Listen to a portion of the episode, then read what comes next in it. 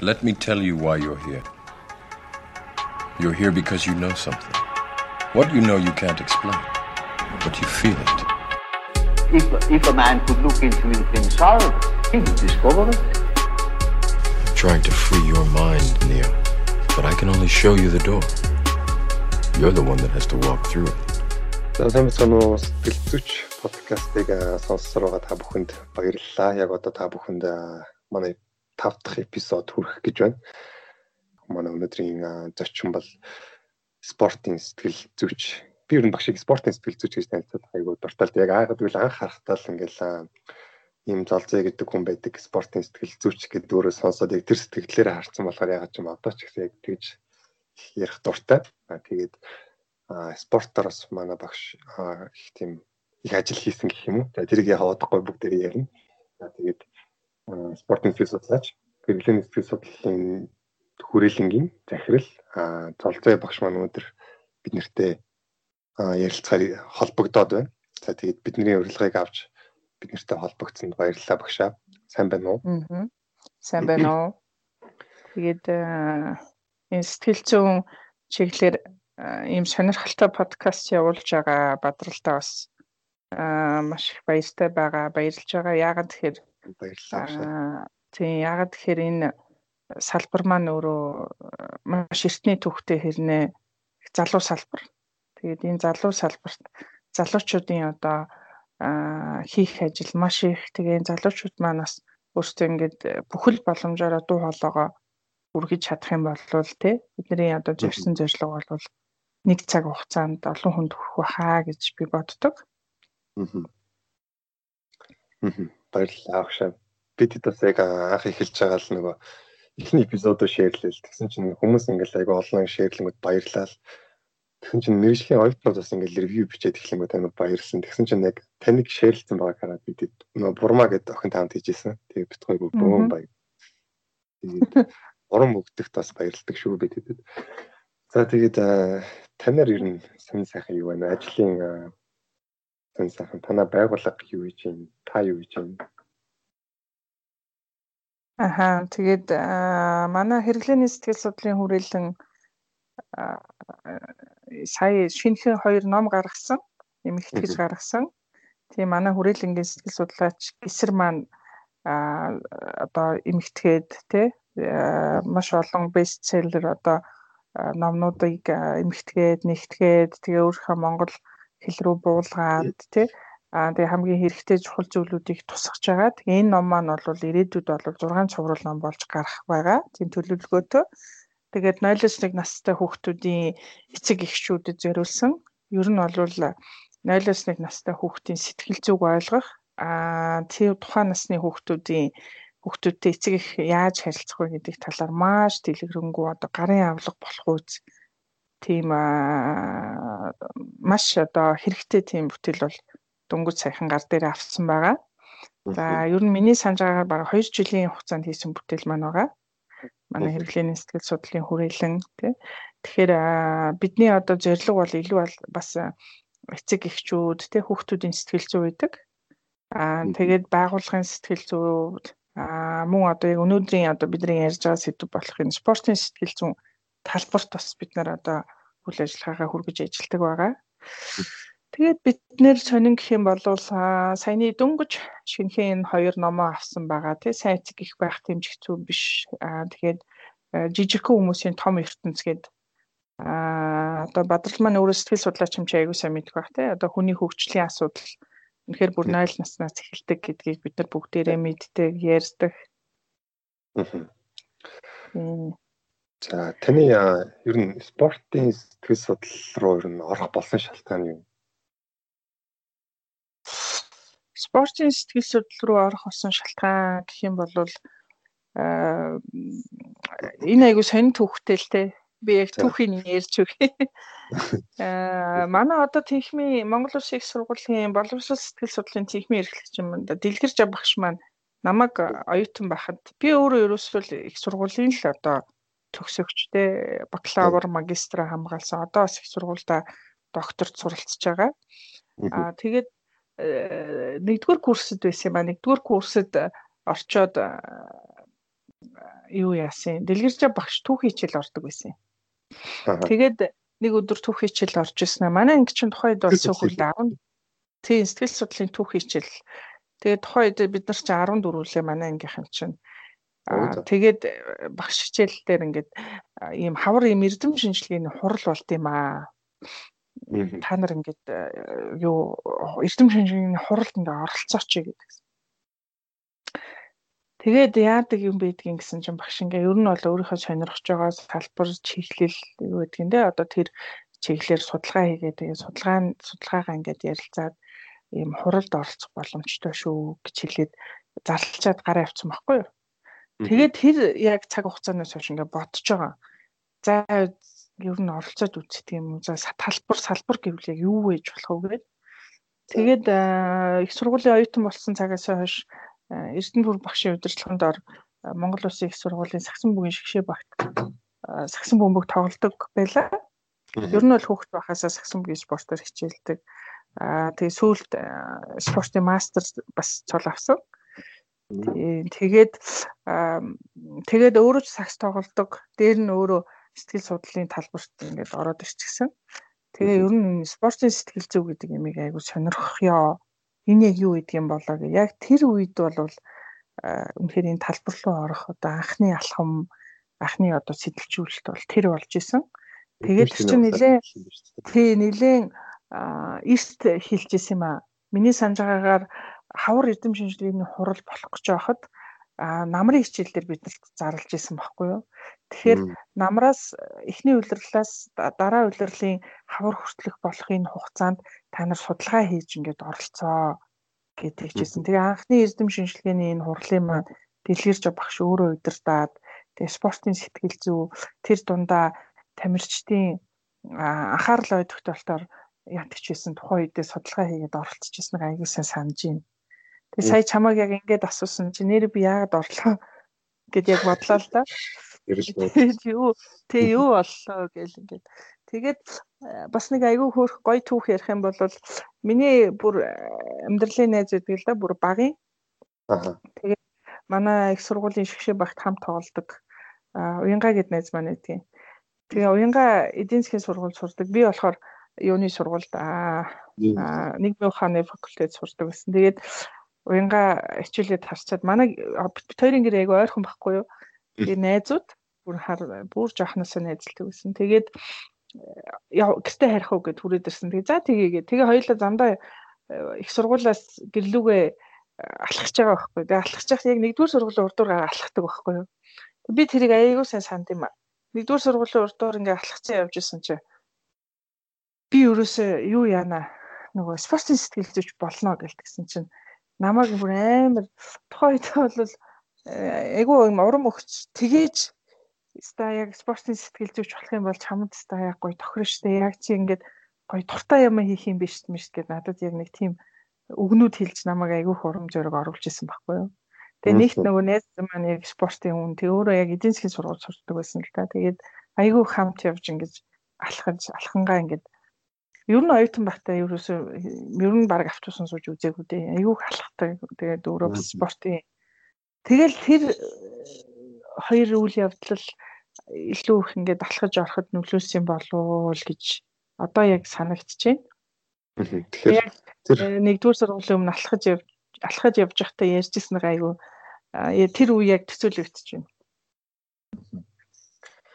Тэгэхээр дэги багш тэгээ танаа тэр найз хоёр бол тэ нэг одоо спортын сэтгэл судлаач болсон тий. Тэгээ манай зарим сонсогчид мэдж байгаа бах. Одоо манай Монголын бас гавьят одоо тий. Одоо олимпийн медаль тамирчид бол өндөг маа Сумья нарын сэтгэл зүйчээр ажиллах энэ том үйл хэрэгт түлхсэн байж болох юм байна тийм үү? Тий, эхлэл нь бол мэдээж тэнд тавигдчихжээ. Тэгээд мэдээж бид нар шиг нэг өөрийнхөө нэг хүсэл мөрөөдөл гэдэг юм уу бодож байгаа зүйлээ нэг хэн нэгэнтэй хуваалцах тий ярилцаал тэгэл тэр нь ямар нэгэн байдлаар ингээл урам дэмжлэг болох юм бол цаашаа ингээл нөгөө э, бижээд явах те бэлэгдээд явах боломжууд үүсдэг шүү дээ. Тэгэхээр ер нь бол сайн найз гэдэг бол нэг нэгийг амьдрал дээр дандаа зөв зөвлөлд залж чиглүүлдэг байх л гэж боддоо шүү дээ. Бол тэгэл тэр үед айгүй хууран болсон байгаа байхгүй юу? Тэгээд тэр одоо нөгөө эрвээхийн далавчны эффект гэдэг шиг тий одоо нөгөө эрвээхийн далавч одоо тэр салхины урсгалт нөлөөлж идэг гэдэг шиг жижиг үйл болгонд том ингэж зүйлд нөлөөлдөг байгаа юм л та. Тэгээд яг ганц гүндгмэ одоо сумын хоёр биш тий яг ил олон нийтэд одоо яг ил байдаг нь өөртөө одоо тэрийг нуудгүй зарлцсан гэж байгаа нь тий. А тэгээд бусдаар бол бас олон тамирчтай бас ажилдаг байгаа багш. За тэгээд ер нь таны тухай бас стори хийсэн байгаа. Одоо манай сэтгэл зүйч подкаст гэдэг инстаграмын хаягаар стори хийсэн. Аа тэгээд асуух зүйлүүд байна уу? Их сонирхолтой асуултууд орж ирсэн. Аа тэгээд заримаас нь асууя гэж бодож байна. Надад хамгийн сонирхолтой асуулт болохоор Nona 324 гэдэг аккаунтаас ирсэн асуулт. Ягаад Монгол багийн спорт дэлхийн тавцанд өндөр амжилтанд хүрдэггүй вэ гэж багийн спорт тийм За энэ тал дээр та юу н санал нэгдүгээр амжилт нь үрдэггүй гэдэгтээ нэгдэж гин үү? Хоёрдугаар таны бодлоор яагаад юм бол? Ааха Монголд багийн спорт яагаад төдийлөн амжилтанд хүрэхгүй байгаа юм бэ гэж асууж байгаа юм байна тий.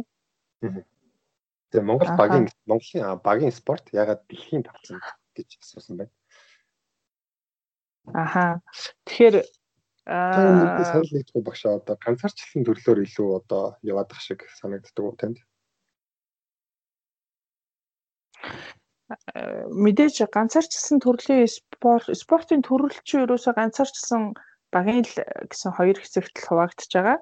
Аа тэгээд багийн спортын багийн спортын төрөл яагаад ингэж тийм одоо амжилт нь нөгөөдөгтөөгөө харьцуулахад ингээ баг байгаа юм бэ гэх тэгэхээр а минийхаар манай үндэсний энэ соёл уламжлал а энэ бие физиологийн онцлог энэ зүйлүүд тий энэ зүйлтэй илүү холбоотой болов уу гэж бодож байна. Жишээлбэл одоо та бид нар ингээд харахад бол ингээд буудлагын спорт, жудо, чөлөөт тий бокс тий одоо хүндийн өргөлтийн спорт гэдэг инхээр бидний одоо манай ахуй соёл энэ өв уламжлал эртнээсээ ингэж бэлтгэгдэж ирсэн энэ одоо арга зүй энэ юутай илүү холбоотой болов гэж би боддог. Аа зөвхөн миний бодол бол тий. Аа мэдээж багийн спорт болвол гадны улс орнуудад багийн спортын үүх түүх нь өөрөө одоо манад үүсэж байгаа энэ үүх түүхээс бол хамаагүй эрт байгаад шүү дээ. Одоо жишээлбэл Англи, Герман тий Германд одоо хөл бөмбөгийн лиг гэхээр яаж ийн Америкт сагсан бөмбөгийн түүх бүр үндэсний спорт нь шүү дээ. А тэгвэл манад яг үндэсний спорт маань юу вэ гэд бодоод үзэхээр бүхий спорт байгаа тийм үү? Манай улсад бол үндэсний спорт маань бүх байгаа дээ. Аа тийм яг үнэн байт харваа, сур харваа гэх. Тэгэхээр энэ маань нөгөө илүү бидний өв соёл түүх уламжлалтай холбоотой болов уу гэж бодож байна. Аа тий жоохон ялгаатай байдал нь бол тэрнтэй холбоотой байж магадгүй. А нөгөө талаар бол мэдээж ирээдүйд бол энэ ялгаа бол багасаад. Аа. Энэ технологи тий энэ одоо бүх зүйлээ ингээ хуваалцаад дэлхийн одоо бүх зүйлээ жилт ижилхэн одоо ингээ хэрэглээж ижилхэн арга зүй ижилхэн бүх юм нээлттэй болоод бид бүх зүйлийг мэдэж авах болцоо үсэд эрхийн зэрэгцээ бидний энэ одоо чадвар бол нэмэгдэнэ. Одоо бас багийн спортоор би шууд амжилтгүй байгаа гэж хэлэхгүй. Яагаад тэгэхээр 3 эсрэг 3 сагс бүгийн эмгтэй баг маань олимпиад бэлтэж байгаа шүү дээ. Тэгэхээр энэ бол одоо багийн спортын бүр одоо үнэхээр агуу том одоо бүрүүдэл одоо сагсан бөмбөг сонирхогч төдийгүй Монгол улсын хувьд бол хамгийн том одоо тийм чухал зүйл байгаа. Тэгэхээр энэ дээр бол бид нар бас би бол амжилтгүй биш амжилт гаргаж чадж байгаа гэж бол харж байгаа. Гүйцэж эхэлж байгаа тийм. Тийм мэдээж энэ 3 эсрэг 3 сагсан бөмбөгийн холбоо тэгээ энэ 3 эсрэг 3 сагсан бөмбөгийг дэмжиж маш урт удаа энэ бас их богинохон түүхтэй болов биш юм байлээ. Би яг 3 эсрэг 3 сагсан бөмбөгийн а холбоо энэ тасгалжуулагч энэ мэрэгчлээ энэ хүмүүстэй ингээд одоо ингээд хамтраад ажиллаа явж байгаа. Ингээд ажиллаж байхад ингээд харахад эн чинь бас их богинохон түүх биш байгаа байхгүй. Тэгээд маш их хөдөлмөр маш тодорхой одоо менежмент хугацаа тэг хөдөлмөр их зарсан ажил байгаа юм л та. Тэгэхээр энэ бол мэдээж биднэрт бол боломж байгааг, чадвар байгааг бол тодорхой хэмжээнд харуулсан ийм үлгэр дуурайл болсон ийм бүр гайхалтай зүйл гэж хэлмээр байна.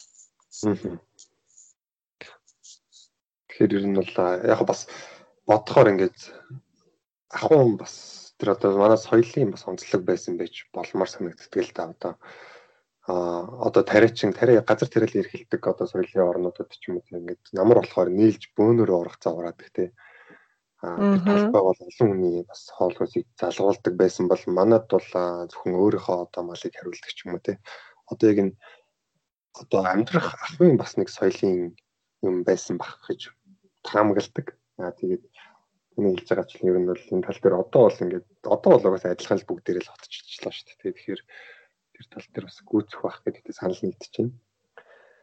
Тэгээ одоо хотын соёл хотын соёл гэдэг байна. Одоо манай уламжлал одоо энэ нүүдний соёл уламжлал маш гүн гүнзгий нарийн утга агуулгатай. Тэгээ дээр нөгөө Монгол хүнний Монгол орон ч өөрөө нөгөө нэг дөрвөн үйлрэлтэй. Тэгээд энэ нэг юм бие физиологийн онцлог бас байх шиг байгаа. Тэг бидний энэ идэж ууж байгаа тий маш олон талын энэ хүчин зүйлүүдийн үр дүн гэж би бол ойлгоод байдгийн. Тэгээд мэдээж багаар бид нар ажиллаж чадахгүй бол биш. Би бол тэрний тэрийг бол бид нар багаар ажиллаж чадахгүй гэж бол биш. Энэ бол суралцаж болдог, хөгжүүлж болдог, хамтаараа хийж болох зүйл байхгүй юу. Тэгээд хамтаараа хийж хөгжүүлж болдог гэдгийг бас тодорхой хэмжээнд бүр олимпийн одоо тавцанд ингээд эхний одоо багийн спорт маань ингээ ороод ингээд харуулчлаа шүү дээ. Тэгэхээр ер нь бол боломжууд байгаа. А мэдээж нөгөө одоо маш урт удаан жилийн түүхтэй спортуудын араас бид нар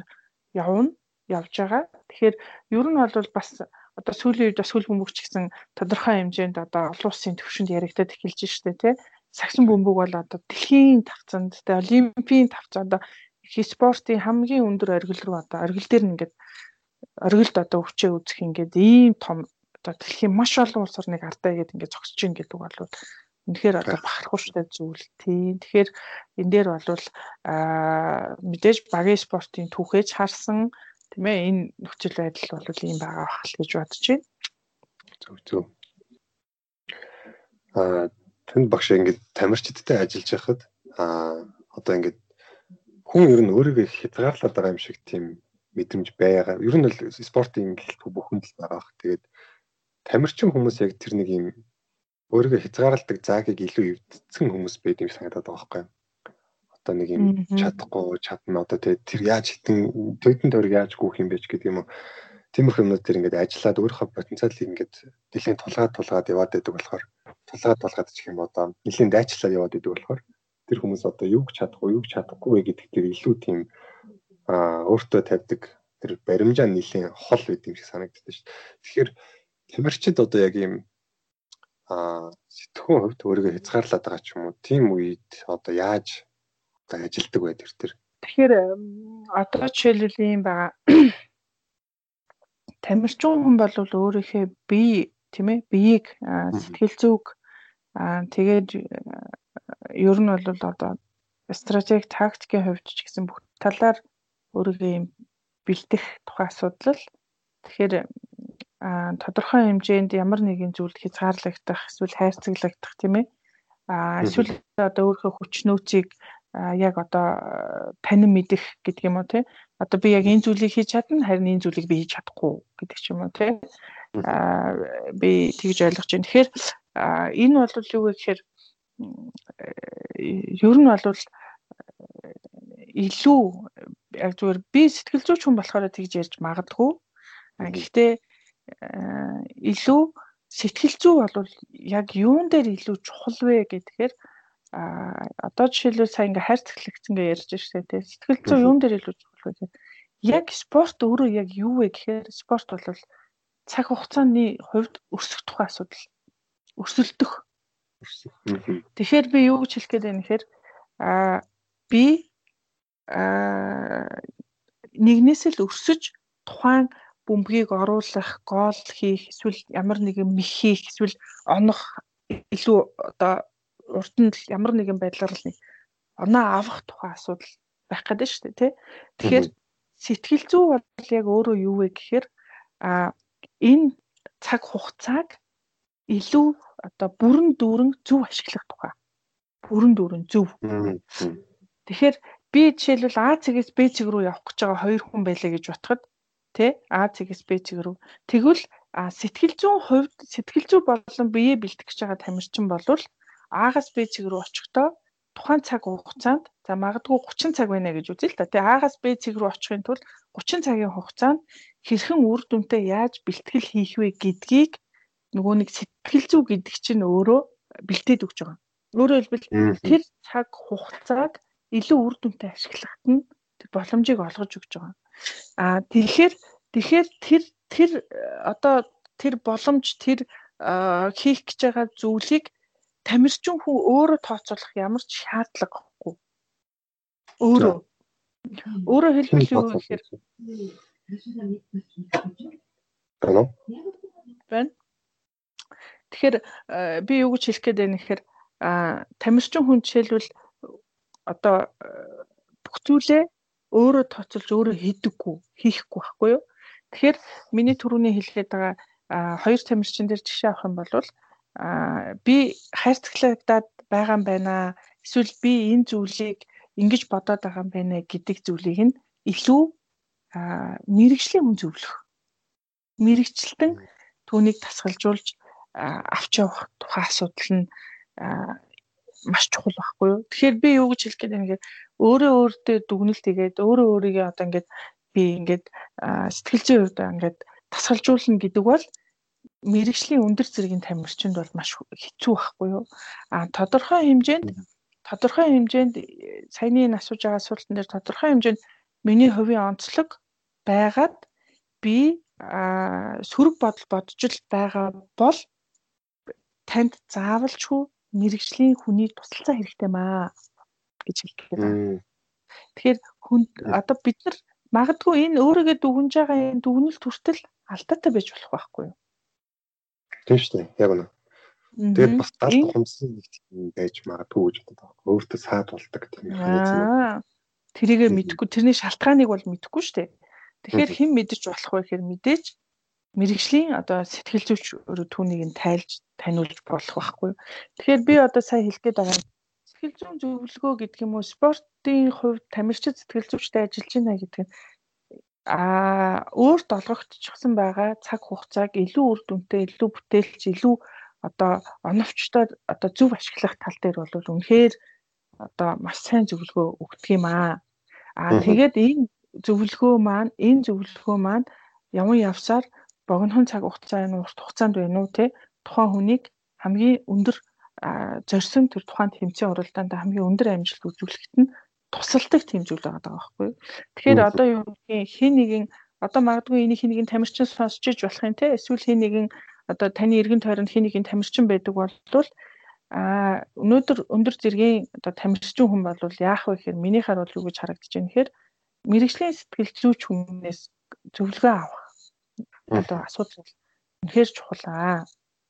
А за дээр нэмээд одоо мэдээж эрүүл мэндийн тал дээр одоо спортын ангаах ухааны а одоо тий одоо терапист одоо терапист гэдэг нь одоо массажист байна. Тэгэл одоо бэртэл гэмтлээ сэргийлэх тухай байна. Хоол зүүн тухай байна.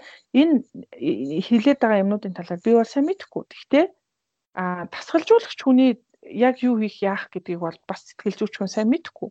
А гэхдээ эдгээр хүмүүсийн одоо хамтарч ажиллаж байгаа тэр ажлын үр дүн болвол магадгүй энэ хайрцаглагдсан магадгүй одоо энэ сэтгхүүн хувьд хязгаарлагдсан хүмүүст бол үнэхээр том тус болно.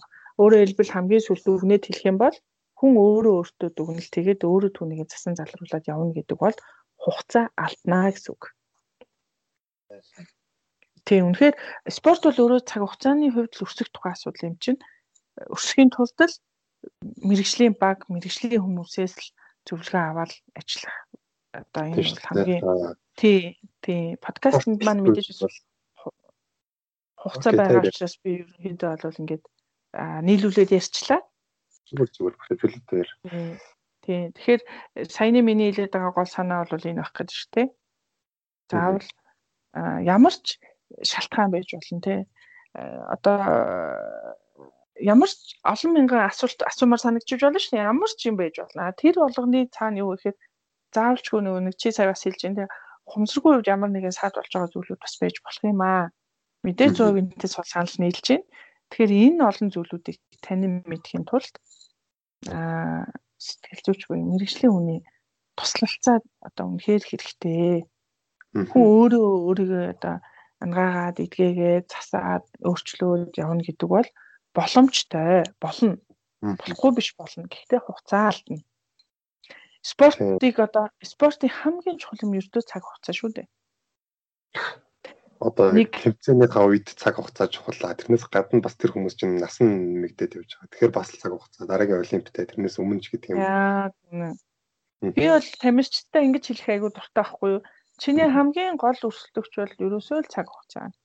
Их спортод өөрт нь тэгээд цаг хугацаа л байгаа байхгүй. Би тодорхой нэг цаг үед өрсөлддөг, тодорхой нэг цаг үед нэг ижил төвчний тамирч дагаал тэр нэгээд байнга солигдоод идэггүй. Тэгэхээр нэг цаг үеийн тийм ээ нэг цаг үеийн домгууд одоо зөндөө шүү дээ. Нэг цаг үед одоо юмхээр одоо мундаг байсан, авраг байсан тийм бүр ингэ шилдгийн шилдэг. Тэр хүмүүс тэр цаг үедээ л яригддаг шүү дээ домог болоод түүх болоод үлдэх.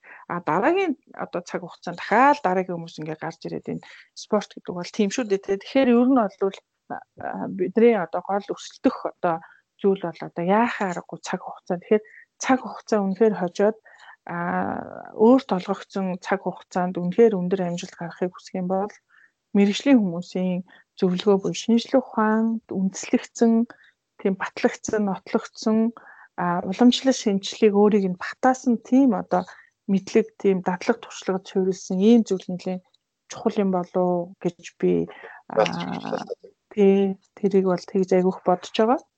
Тэр л үнэхээр чухал юм байна да гэж. Спортын одоо тамирчид гэлтгүй ер нь бол ердийн хүмүүсийн амьдралд ч гэсэн сэтгэл засалтай зан төлөвийн асуудлууд байдаг болвол тэр хүнд сэтгэл заsalт хамрагдсанараа тэр хүн бас яг одоо тамирчид цагаа хэмнэж байгаад адилхан тэр хүмүүс цагаа хэмнэх боломжтой байхгүй. Одоо тэр хүн магадгүй өөрөө наслаад амьдралаа суралцаад магадгүй өөрөө сэтгэл судлалаар суралцаад ч юм уу ингээд тэр асуудлаа шийдэж болно л доо. Гэхдээ яг мэрэгжлийн хандчих юм бол тэр хүн дахиад бас цагаа хэмжиж байгаа байхгүй. Тэгэхээр тамирчдын тал дээр бол түрүүний ярьсан шиг бас бүр илүүгээр одоо цагийн дарамтанд ор те цагийн одоо энэ эсрэг цагтаа өрсөлдөж идэг таны хэлдгээр те учраас бас ялтчгүй чухал гэж үзэж байна л да. Би нэг удаа ингээд би нөгөө ханд авирдаг спортын авиралтаар ингээд зүгээр хоббигоор хийдэг байхгүй. Ааха. Тэгээд хурдны авиралт гэж үзлээ. Тэгээд 5 м хагас ингээд ийм хан руу авирдаг өстэй. Дээшээ гараад нэг юм гогцоо цохоод өсрөнгөт нөгөө нөгөө барьж байгаа хүн ингээд уяа гэж зөөлөн буулгаж өгдөг байхгүй. Аа. Тэгээд би яг тэрлөө ингээд анх авирахтаа нэг 10 секунд авирсан юм. Тэгээд тэр нас гайгүй хурдандаа ороод анх авч байгаа. Тэгээд энд нэг 4 секундэд авирч үзэн тэгээд зорж ийсэн. Тэгээд яг сурсан л 4 секунд авирдаг болсон та нэг 2 сарын дотор. Аа. Тэгээд нэг удаа ингээд нэг хүнтэй уралдах боллоо. Тэр өдөр яагаад ч юм нэг юм өөр сургуулийн ингээд бие тамирын багш нар ирсэн ингээд тэнцээ бэлтгэл хийжсэн байхгүй. Амар олон үзэгчтэй болсон. Тэгээд би нэг хүнтэй уулын ингээд хамаагүй яаж ч үзэн би тэр нэг ингээд хамаагүй төрүүлэхээр хүнтэй ингээд уралдаад би бүр ингээд чавхтраа өгөх төрүүлээд Тэгсэн ер нь ингээл юм барь залдаал нэг юм халтраал яагаад ч юм ингээл тэрнээс хоцорчод байсан байхгүй.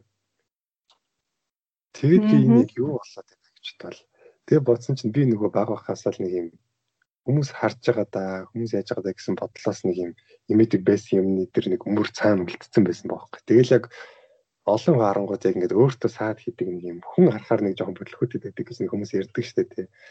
Аа тийм юмны яг нэг юм уг шалтгаан бас байж л байсан баг. Тэгэхээр ийм юмыг бол яг сэтгэл зүйч байж иж ухаарах боломжтой. Эсвэл сэтгэл зүйч хүнээр анализ хийх юм бол гарч ирнэ. А яг гоо дасгалжуулагч хүн бол тухайн салбартаа бол өөрөө туршлагатай, өөрөө одоо яаж одоо тэр спортыг хийгээд чинь мэдж байгаа шүү дээ. Гэхдээ яг тэр сэтгэл зүйн асуудлыг бол сэтгэл зүйч нар л их сайн мэдэх байх шүү гэж хэлмээр байгаа л да. Сонсгож өгдөө.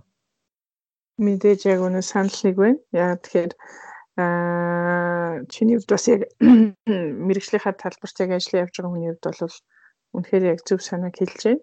Аа саяны одоо нөгөө нэг авирч чадаагүй хүмүүс мэдээж харж байгаа дээр бол мэдээж юу тэр бас саад болсон байх те. А нөгөө тэгүр нөгөө нэг би энэ хүнийг төрүүл төрүүлчих боломжтой би төрүүлнэ гэд нөгөө бидний анхаарлын төвд одоо яг юу байсан бэ гэхээр тэр төрүүлэх гэдэг зүйлэл илүү тод байсан байх гэдэг нь л та. А харин илүү би яг яаж авирах вэ? Яаж ямар замаар хэрхэн яаж би энэ хүнийг төрүүлэх вэ гэдэг стратеги дээр хэрвээ төвлөрсөн бол одоо чийсээ хэлж штэ халтраад исэн, гулгаад исэн гэх тээ. Тэгэхээр энэ бол өөрөө ингээд хэрвээ тэгж чадсан бол одоо боломжтой байсан байж бас магадгүй. Сая бол бас тэгж санагдаж байна тий. Яг санал. Би бол дараа нь бодож үзээд яг л тийм төгөлтөнд төрсөн. Одоо ингээл угаасаа би яг ердийн авиралтын маань хугацаа 2 секунд 2 2 секунд 30 дойлмол хавцаа удаг байхгүй юу? 2 секунд 50 дойл хавцаа. Тэнгүүд тэр авиралтын дөр чинь бид бараг 4 секунд секунд авирч хоцроод байгаа байхгүй. Тэгэхээр яалтчуудын дөр бол ингээд а яг хөө миний нөгөө би бол угаасаа тайзан дээр гарч ингэж олон хүмүүс юм ярьдаг. А гэхдээ тэр нөгөө ингээд хүмүүс харж байгаад хүмүүс юм алдах үедээ гэдэг би нөгөө бага байхдаа ингээд тэрийг бас юутай холбоотой ингээд нэлээд ингээд өрөө мөрөндөө ингээд бүжгэлж мүжгэлж л ихчнэр орж ирэл аа аа гэлдэг чтэй. Тэнгүүд ингээд амар тийм хүн харж явах үедээ гэдэг айц ихтэй. Тэр нэг юм саксмоц тоглож байгаа юм ингээд ичих мэдрэмж. Хүүхнээс саксмол илүү хүчтэй байгаа даа тэр мэдрэмжүүд чинь. Тэнгүүд яг яг зарим тэр мэдрэмжийг бол бид нэр хизээч угаасаа мартуулж өөр хүмүүсээ арилгаж чадахгүй шүү дээ. Тэгэхээр яг тэрнтэй зүгээр ингээд ойлгоод тэрнтэйгээ ажиллаад одоо ингэж нөлөөлөд байгаа юм шүү гэдгийг мэдэж одоо тэрнтэй ажил сурна гэхээс ор мөрөөгөө арилгаж чадахгүй. Тэгвэл миний хувьд яг онцлог нь болохоор тэр нэг юм хүмүүс харж байгаа даа гэдэг айц надад айгу саад болсон байх гэдэг байна. Ертөөсөө л яг нэг жоохон жоохон хүүхдийн жимжиг жишээ авахд нэг уралдааны машинтай тоглоомд л айгу харагддаг байхгүй. Ингээд гинт баг спорт ирсэн уралдааны машин нэрээ. Тэнгүүд тэн дээр яадаг гэхээр ингээд өрсөлдснөр ингээд шахаад урдуур нь хааж магаад ингээд те хорлоод яваад ангууд айгүйх тийм зунгаарлтчидэг. Тэнгүүд зураг газрын зураг хараад яаж хамгийн товчоор ингэж товчилж те хамгийн баг юугаар хугацаанд эргэж эргэлтээ хийж явах вэ гэдэг дээр төвлөрөөд явгод хол хайж идэг байхгүй. Тэгэхээр яг тэр саний авиралтын жишээн дээр ч гэсэн яг таны хэлсэндээ санал нэгтчихлээ байл та. Одоо өрсөлдөгчөө биш замаа харах нь илүү чухал. Аа. Мэдээж энэ бол яг спортын сэтгэл зүйн одоо хамгийн түгээмэл одоо асуудаг асуулт. Тэгээ дээр нь энэ гаргалгаа нь бол одоо уг нь бол их энгийн. Гэхдээ сая одоо чиний хэлж байгаа шиг одоо бидний урд өмнө одоо үүсчихсэн байгаа тэр бодол мэдрэмж төсөөлөл тэ түүхтэй холбоотой бидний тархинд үлдчихсэн байгаа тэр зүйлүүд маань үнэхээр биднийг ямар нэгэн зүйл амжилт гаргахад те урд нь хэвий хийдэг байсан зүйлээ хийхэд бол үнэхээр саад болдог. Тэгээ энэ саад болоод байгаа зүйлийнхаа шалтгааныг бол мэдээж тамирчин хүн өөрөө одоо олж илрүүлж нээхэд бол хүндрэлтэй. Аа тэгэхээр ер нь бол зарим одоо бүр үнэхээр одоо мэдрэмжтэй гэх юм уу тэг үнэхээр туршлагатай олон жил ажиллаад одоо хүнтэй ингээд бүр ингээд ажиллаад ярилцаад ингээд бүр сэтгэл доторхоо хуваалцаар байгаад одоо тамирчнаа бүр ингээд бүх талаараа мэддэг болчихсон тасгалжуулагч нар байдаг. А гэхдээ тэр нь яг сэтгэл зүйг нь одоо засаад сэтгэл зүйг нь ангаагаад дэмжиж байна гэсэн үг болохтоосоо биш юм аа. Тийм ээ. Энэ бол тасгалжуулагч хүний зүгээс тамирчинтайгаа харилцаж байгаа харилцааны тухай асуудал байхгүй юу? Тэгэхээр энэ зөвхөн энэ харилцаагаа одоо яг сэтгэл зүй гэж ойлгох юм бол мэдээж зарим нэг зүйл дээр бол алдаа бол гарч магадгүй. А зарим нэг зүйл дээр онож онон тий онож одоо амжилттай байж магадгүй.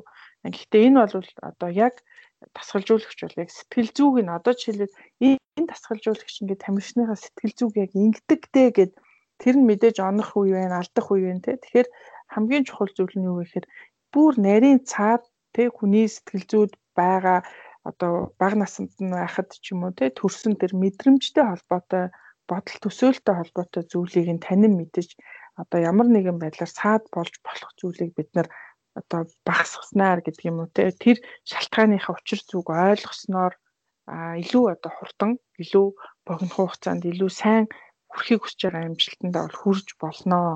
Энэ бол бие даасан үнэхээр нарийн төвхтэй зүйлийг судалдаг тийм ээ. А үнэхээр нарийн учир зүйн холбоог одоо авч үздэг ийм шинжлэх ухаан байгаад байгаа. Тэгээ ер нь бол спортын сэтгэл зүгээ ярих юм бол яг үнэхээр одоо саяны чивтэр ярьж байгаа энэ жишээнүүд бол яа харахгүй яригдана одоо энэ мэдрэмжтэй холбоотой зүйл гэлтгий те. А ер нь л бол би мэддэгтэй энэ маань нэг одоо ингэндээ одоо тэгэндээ гэд ингээд ботох гэхээсээ илүү а би бас яг энэ подкастаар нэг хэлмээр байгаа нэг санаа байгаа юм л да. Дасгалжуулагч ч байна уу, тамирчин ч байна уу маш уян хатан байхыг одоо сэтгэх хүн сэтгэлгээний хувьд те бодлын хувьд үнэхээр одоо юм юуг ч хүлээж авч хийж хэрэгжүүлэх одоо боломж боломжийг их өргөн хүрээнд нь хардаг. Тийм байгаасаа гэж бас их боддог. Аа ягаад тэгэхээр одоо юу гэдгийг ингээд аа юу гэдгийг хин нэгэн тамирчин сэтгэл зүйчтэй ажиллана гэдэг нь сул дорой байдлыг харуулдаггүй маа. Сул дорой учраас хүчгүй учраас те чадахгүй байгаа учраас биш байхгүй. Үнэхээр илүү сайн чадахыг хүсэж байгаа, илүү сайн чадж байгаа, илүү уян хатан, илүү оюун ухааны хувьд а одоо чадвар өндөртөө таны мэдхүн чадвар өндөртөө хүмүүс илүү энэ сэтгэл зүй гэдгийг бас ингээ хайхарч одоо илүү хардаг. А нэг бол илүү их одоо нэг гинт ч гэсэн сэтгэл зүйн хувьд ингээ гинт ч гэсэн маш их ялагдлын дараа эсвэл бэлтгэл гимтлийн дараа ирээд ингээ сэтгэл зүй бас ярьдаг л да. Гэхдээ ер нь бол хин яг сэтгэл зүүн одоо үйлчилгээ зөвлөгөө яг юм тренингэд хамрагддаг вэ гэхээр илүү өндөр зэргийн илүү одоо туршлагын хувьд мэдрэмжийн хувьд өөрийгөө бүрэн дүрэн илэрхийлээд а үнэхээр одоо энэ би болон сэтгэл зүгээ бол цогцоор нь одоо хөгжүүлэх хүсэлтэй байгаа тамирчны асуудал юм аа.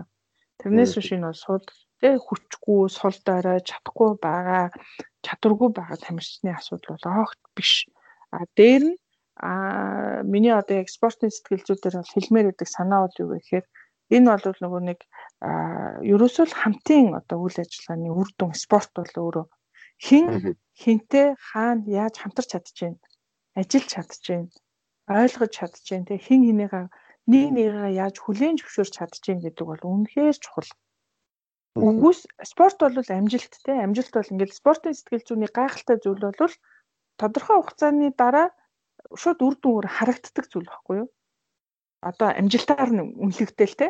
За энэ хүн одоо тамирчин те. Сэтгэл зүйчтэй ажиллаад одоо дасгалжуулагч те. Одоо массажист одоо ангаах хоол зүүн бүх юмыг одоо ингээд хослуулан хэрэглээд за яваад үзлээ. Үнэхээр тэр бол ингээд хэрвээ ингээд харах юм бол ингээд амжилтын тодорхой нүдэнд бидний өмнө ингээд амжилт за магадгүй үнэхээр хамгийн өндөр амжилтаа үзүүлчих юм бол за энэ бол ингээд болжээ те. А тэгэхээр юу гэхээр спортын сэтгэл зүйн нэг бүр гайхалтай хамгийн сайхан зүйл нь бол богино хугацаанд тодорхой үр дүнгууд өөр ингээ харагддаг зүйл байгаад байгаамаа. Тэгэхээр энэ харагддаг энэ зүйл зүйл зүйлэл дээр маань а хэдий ч нэ олон одоо тий талбарын олон салбарын одоо мэрэгжлийн хүмүүс хамтарч ажиллаж чадна. Өнөө цагт одоо цагт бол чадна тэр хэмжээгээр бол амжилт нь яригдах болов гэж бодож байгаа. А одоо ч гэсэн энэ нөхцөл байдал бол а манай Монголд ч гэсэн нэлээ одоо бас хүмүүсийн ойлголт хандлага бол үнэхээр одоо өөр болж ийн гэж би бол хувьдаа л бодоод байгаа л да. Хүлээн зөвшөөрөлт хамтрах тухай асуудал тэгээ тамирчин хүнд байгаа тэр сэтгэл зүйн нарийн асуудлын цаад учир шалтгаанууд бол үнэхээр одоо хүний сэтгэл зүйтэй бол одоо маргаангүй одоо холбоотой юм аа. Тийм шүү дээ. Тийм. Тэгээд зарим тамирчид зарим тамирчид ганцхан удаагийн зөвлөгөөч гэсэн үнэхээр их тус болдог. За зарим тамир тийм зарим тамирчдын хувьд бол нөгөө нэг өөрийнх нь онцлог юмыг хүлээж авч ойлгож хэрэгжүүлж байгаа өөрийнх нь бас туршлага гэдэг энэ олон зүйлтэй холбоотой зүйл нь юу вэ гэхээр ер нь бол тухайн тамирчны одоо өөрийнх нь арга барил өөрийнх нь онцлогийг бод мэдээж сэтгэл зүйч юм бол хамгийн ихээр одоо таньж мэдэрч мэдэрч ажиллана шүү дээ тий. Тэгэхээр тамирчин болгон дээр мэдээж ялгаатай а ажиллаж байгаа арга барилууд ялгаатай. А тэгэхээр яадаг ч байсан а одоо юу гэдгийг том өндөр том тэмцээнд бэлтэж байгаа гэхээр урт хугацаанд ажиллана гэсэн үг ерөөсөө биш. А тийм одоо энэ тэмцээн бол одоо тийм чухал тэмцээн биш учраас ганцхан удаагийн зөвлөгөө авъя гэдэг зүйл бол бас биш. Тэгэхээр юу айгуу чухал вэ гэхээр тухайн тамирчинд байгаа сэтгэл зүйн тий сэтгэл зүйн хувьд а яг одоо нөхцөл байдал сэтгэл зүйн хувьд яг ямар байгаа вэ гэдэг л их чухал. Тий тэрнээс биш тэр том тэмцээн байна уу? Олон улсын бүр олимпиад дэлхий байна уу? Одоо дотоодын нэг уралдаан тэмцээн байна уу гэдэг нь биш. Тамирчин хүний өөрийнх нь сэтгэл зүйн байдал а өөрөө одоо өөрийнх нь өөрт нь одоо амжилт гаргахад саад болж байгаа тэр хүчин зүйлүүд нь яг юу юм бэ гэдэг нь бол илүү чухал. Ер нь бол спортын зүйл ер нь бол би хүн сэтгэл зүйтэй бас их ойролцоо байна гэж бодож ин л та. Одоо яг эрдэнэ үйлчлүүлэгчдтэй бас одоо тэгэл одоо энэ хүн илүү чухал ажил хийдэг учраас олон уулзна гэдэг ч юм уу тийм байхгүй. Яг тухайн үйлчлүүлэгчийн нөхцөл байдлаас хамаарат ямар арга техник сонгох вэ гэдэг чинь өөр өөр байгаа шүү дээ. Тэгэхээр ер нь бол сэтгэл зүй гэдэг зүйл нь бол адилхан байгаад адилхан. Энэ нөгөө Рожер Банстер гэдэг нэг хүний тухайн уншиж илаа. Тэгээд Тэр болохоор би буруу санджиж магадгүй шүү. 1 минутанд аа 1 миль газрыг 4 минутаас одоо богино хугацаанд туулах одоо боломжгүй гэж үздэг байсан юм юм байна л да. Тэгээд мань хүн болохоор өөрөө нэг тийм эмчээр ангахаар сурч исэн юм шиг байна. Тэгээд аа за 1 милийг 4 минутандаас дор гүнгээд а тэнгууд болохоор эмчнэр болохоор ерөөсө боломжгүй гэх юм бол одоо хүний бие бол тэрийг тэсэх одоо дийлэх боломжгүй гэж үзээд ажиллаа. Аа. Тэгээд мань хүн ер нь үзээлээж үзээлээж тэгэл 4 минут 1 секунд тэмдэгтээр очиж мачаал. Тэгэл яг хичнээн бүтлгүүт 4 минутад авч чадаагүй ч гэсэн бодсон байгаа байхгүй. Одоо ер нь бол одоо би чадаагүй биш. Одоо ер нь бол боломжтой байна гэдгийг ойлгоод тэгээд анх тэр 4 минут гэдэг тэр барьерийг эвдээд тэгээд тэрнээс хойш ерөөсөө тэр 4 минутыг эвдсэн хүн зүгээр ингээл маш олон болсон гэж байхгүй борны дараах мөг шиг. Тэгэхээр бүгд нийтээр яг нэг тийм эмчнэрийн хэлж байгаа ч юм уу те тэр нэг сэтгхүүд ингээ баригдсан байсан байж тарах гэдэг. Яг үнэн. Тэгэхээр боломж бол энэ л байгаа тий энэ боломж ер нь бол э, бид нар өөрсдөө энэ э, нөхцөл байдлын зүйлүүдээ бид нар өөрсдөө гаргаад тэгэл өөрсдөө түүнийхээ араас тэр зүйлүүдээ эвдэх хийх те бүтээх ингээл юм хүний хүний бүхэл чадвар нөөц хаана вэ те? Ямар их шавхагдшгүй их хүч нөөц. Зөвхөн энэ хүнээс одоо одоо ч ихсэн гасаал л шүү дээ те. Тэгэхээр энэний одоо яахын аргагүй нэг тод илэрлэн л байна л та те. Бүх спорт бол одоо ур чадварын хувьд одоо ингээл дандаа л ахаад шүү дээ өмнөх одоо түүхээс ингээл байхад тий дандаа рекордууд эвдэгдээл ингээл А мэдээж одоо бол эвдэгдээгүй рекордууд бол байна. Тэгэхээр энэ бол бас хүний одоо саяны бидний хэлээд байгаа шиг энэ хүний одоо нөөц болцоо боломж одоо тэнд харагдчихж болох юм л та тий. Магадгүй хин нэгэн хүн аль нэг түүхэн цаг хугацаанд тэр рекордыг эвдчихсэн гэхдээ одоо хэрн эвдэгдээгүй байгаа 50 60 жилийн хугацаанд үргэлжлэн явж байгаа зүйлүүд бас байгаа тий. Спорт бол маш олон төрлийн спорт спортын төрөл нэмэгдэж байна. Спортын энэ ур чадвар нэмэгдэж, дээр нь энэ техник технологийн дэвшилт бол үнэхээр энэ спортыг бол бүр ингээд гайхалтай болгож байна. Тэгээ дээр нь би нэг саяхан э нэг найстайгаа нь олимп юу болох нь болохгүй нөө гэж ярьж байхгүй юу. Тэгээ ер нь надаас нэг спортын сэтгүүлч хэр би яаж мэдэх вэ мэдгүй шүү дээ тэрийг бол тэ. Энэ олимп болох нь гэж надаас таарахаар асууад оо болох байлгүй да одоо мэдээж нэг жилээр хойшлуулсан тий тэгээ мэдээж магадгүй энэ ковид одоо байлаач гэсэн ямар нэгэн тий арга аргачлал хаагаад одоо жишээлбэл өнөөдөр ихтэл би сая мэдээ харж исэн манай энэ 393 сагсанбгийн холбооны нарийн бичгийн дарга гэдэг энэ төгсөө маань нэг юу пост оруулсан байсан. Олимпийн хорооны хүмүүс маань нөгөө нэг Токиод бас олимпийн бэлтгэл ажилдаа танилцаад явж байна гэж саяхан мэдээ дөнгөж сая подкаст юмнууд уншаа сууж илээ. Тэгэхээр ер нь бол мэдээж болно гэсэн ихтгэл найдвар бол одоо бараг 100% байна. Аа тэгээд болох байх гэсэн одоо хүлээлт бол бас байна тий. Тэгэхээр тэгээд ингээд олимп хэрвээ болохгүй бол яах вэ гэдгсэн чинь би тэгэж хэлэхгүй юу.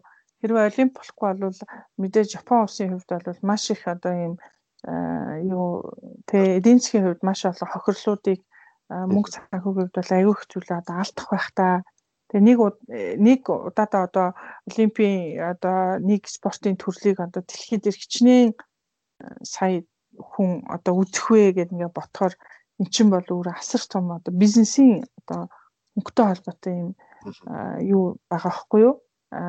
асуудал байгаа байхгүй юу? Тийм. Тэгэхээр спорт бол өөрөө тэр чигтээ их их цаг үеийн одоо энэ чи юу би юу гэдэг өрсөлдөөний одоо жинхэнэ том талбар байхгүй. Тэгээ энэ саяны энэ хүний нөөц чадамжтай холбоотой байгаа зүйлийг те зүйлийг бид нар ингээд үзэж харж ямар их сэтгэлийн таашаал авдаг гэж тэр энэ спортоос энэ авж байгаа энэ одоо хүний дотоод энэ одоо их оромжийн үзэл байна те аа бид энүүгээрээ илүү юм байна. Бид одоо хүлийн зөвшөөрөгдөх гэдэг шүү дээ. Энэ зүйл маань бидний хувьд одоо давуу юм байна. Бид чадлаа боломж байна гэж хүлийн зөвшөөрөгдөх одоо хамгийн чухал зүйл юм болов уу гэж спортыг бол ойлгоод байгаа. Тийм учраас энэ их спортын цаана бол маш их юм байгаа.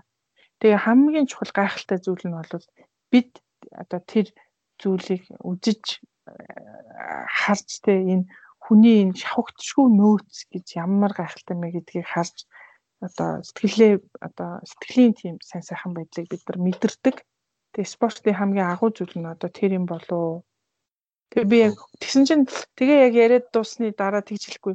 Аа, спорт чинь бизнес юм биш үү те гэж хэлжсэн байхгүй юу.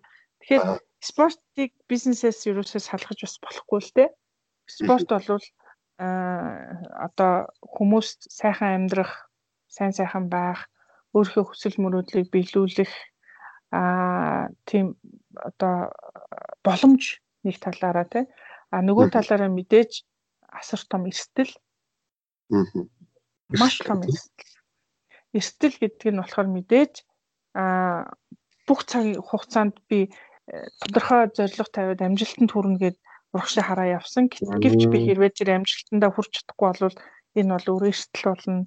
Тэгээ дээр нь хамгийн том эрсдэл юу гэхээр цаг хугацааны эрхэнд үнэхээр ямар ч тамирч экспорто амжилт гаргасан гаргаагүй орхин а дээр нь бэртэл гэмтэл бол хамгийн том эрсдэл хамгийн том эрсдэл те.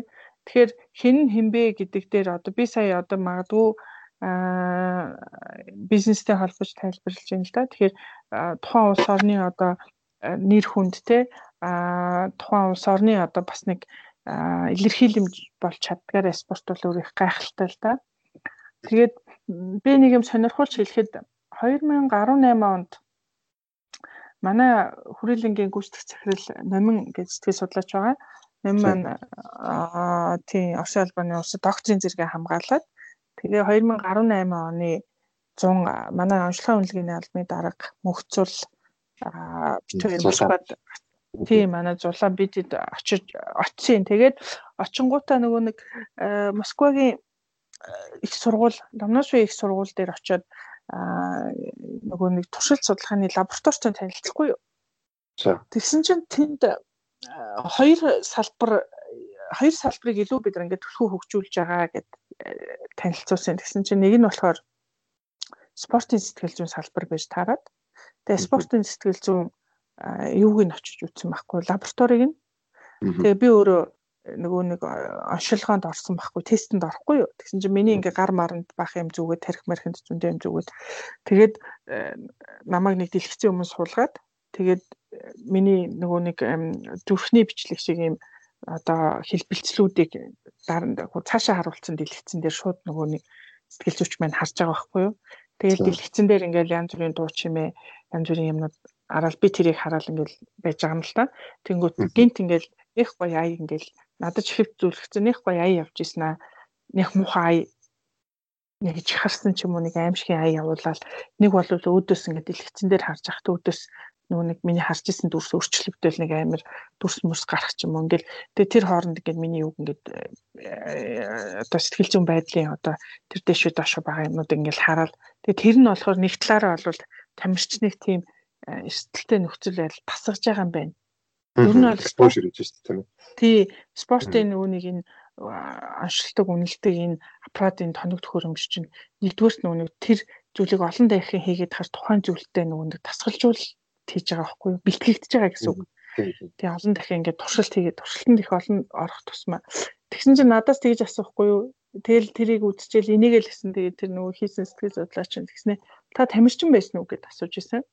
Аа Тэгэхээр э, зүгээр л одоо тэрийг хараад тэр нэг энэ нөгөө зүрхний бичлэг шиг тэр нэг одоо тоон үзүүлэлтүүдийг ингээд хараад оо та тамирчин байсан уу гэдээ асууж байгаа байхгүй. Тэгэхээр бүх юм тэрэн дээр ингээд бүх юм одоо үнэхээр одоо ийм бүр ингээд шинжлэх ухааны юу болчихж байгаа байхгүй. Тэгээд нэг юм сонирхолж хэлэхэд тэр арга зүйг нь тэгээд хүн суралцъя л да сурыг тий ямар боломж байна гэдгсэн чинь 9 сарын хугацаанд сурч болноо. Тэгээ 9 сарын хугацаанд энэ программыг эзэмшээд энийг ингээд тайлж уншдаг хүн болж болноо. Аа тэгээд энэ курсыг бол манай сургууль бол хийдэг юм аа. Тэгээ 9 сарын хугацаанд суралцсан. Тэгээд Монгол мөнгөөр тэр 20 сая төгрөг байсан байхгүй юу? Аа. Тэгээ би тэгэхгүй юу? Пөө ямар үнэтэй ингээд одоо бодож штэ за 9 сарын хугацаанд ингээд 20 сая төгрөгөө төлөөд одоо энэ тоног техник те багаж төхөөрөмжийг спортын сэтгэл зүйд хэрэгэлдэг одоо энэ тархины энэ төхөөрөмжийг одоо ингээд хэрэгэлдэг болохын тулд Тэгээ бас хөлж авна шүү дээ тий. Худалдаж аав. Түн тэр чинь сурах төлбөр нь баггүй. Тэгээд ингээд 20 сая төгрөгөө гэсэн чинь тэр сэтгэл зүйч нь инээгээд байгаа байхгүй юу. Тэгээ та яагаад инээгээд байгаа гэсэн чинь энэ 20 сая энэ чинь спорт штэ гэдэг байгаа байхгүй. Тэгээд тэгээд гэсэн чинь тэгээд спорт юм чинь энэ 20 сая төгрөг чинь юу ч биш байхгүй юу. Тэр спортын тэр тэ одоо чи юу би юу гэд ялах гээд байгаа энэ спортын энэ талбар дээр өрсөлдөөний талбар дээр тийм ээ а өрсөлдөөд ялах нь чухал болохоос биш энэ мөнгө бол тийм чухал биш шүү дээ гэсэн санааг нэг талаасаа хэлж байгаа. Нөгөө талаасаа бүр бага насны хүүхдүүдийн спортоор хичээллүүлэх, ямар спортын төрлийг тохирох уу, таарах уу, тэгээд ямар спортын төрөлд илүү амжилт гарах уу. Тэгээд бүр бага наснаас нь хүүхдүүдэд оюун ухаан танин мэд хөвтэй холбоотой юм спортын талбарт чиглэсэн юм бүр бага насны хүүхдүүд маш их судалгаанууд хийд юм билээ. Тэгээд товчхон одоо зөвхөн тэр том Москвагийн их сургуулийн тэр лабораториг очиж танилцахад бол яг тийм юм бол олж танилж одоо мэдчихсэн л та. Тэгээ үнэхээр сонирхолтой санагдчихсэн. Тэг бүр ингээд бүр төр засгаасаа үнэхээр их дэмжсэн. Тэгээд тухайн сургуулийн бодлого, тухайн сургууль үнэхээр яг тэр спортын талбарыг бол үнэхээр дээд зэгт хүртэл одоо ингээд хөгжүүлж байгаа тэр байдлыг боловч харсан. Тэгээд аа маш олон тийм байгууллагууд бол байд юм билээ. 20 сая төгрөг гэдэг бол яг 1% хүн дээр бодохоор их мөнгө ч гэсэн одоо яг нөгөө тэрний одоо та одоо тэрээр сураад бэлтгэгдээд Тэгээд энэ улсад одоо хичнээн медаль одоо олимпийн медаль ч юм уу тэр чинь бас ингээд дан зүгээр л нэг одоо медаль чинь ердийн тэр медалийг л авах гэдэг юм биш шүү дээ. Тэр чинь бас нийгмийн ашиг тэр улс үндэстний бахархал гэдэг хүчнөө үр шинтэй учраас бас яг том зургаар нарахаар 20 сая юуж биш гэдэгтээ бас санал нэгдмэр санагдчихээн л та. Одоо маадгүй одоо тэг яг үнэхээр санхүүгийн хувьд одоо хараад босголцсон тамирчдын зүгээс ч юм тэр мөнгийг бол нэг тийм их мөнгө гэж харахгүй л байна тийм. Харин тийм. Тэгэхээр яг ингээ ярихаар спорт спортод бол нэгдүгээр амжилт гаргах нь чухал ч гэсэн нөгөө талаар бол үнэхээр энэ бол өрсөлдөөний талбар тий. А тэгээ ялч чадах юм бол бид нар бас мэдээж шагнал авна шүү дээ тий. Тэгэхээр бид нар бид нар ямар бид нар ялснараа ямар их одоо үзэгчдэд ямар одоо их шагнал өгдөг вэ гэдг нь бол тийм шүү дээ. Амар чухал байгаа байхгүй юу? Тэгээд дээр нь тий дээр нь тэр чин дээр нь өөрөө нөгөө нэг нэг талаараа мөнгөөр хэмжигдэж байгаа зүйл байгаа байхгүй юу? Тийм шүү дээ. А тэгээ энэ ойлголтыг бол үнэхээр тэнд очиод бол ингээд хөөх яагаад энэ талаас нь хараагүй болоо гэж би хүртэл бодож исэн байхгүй юу?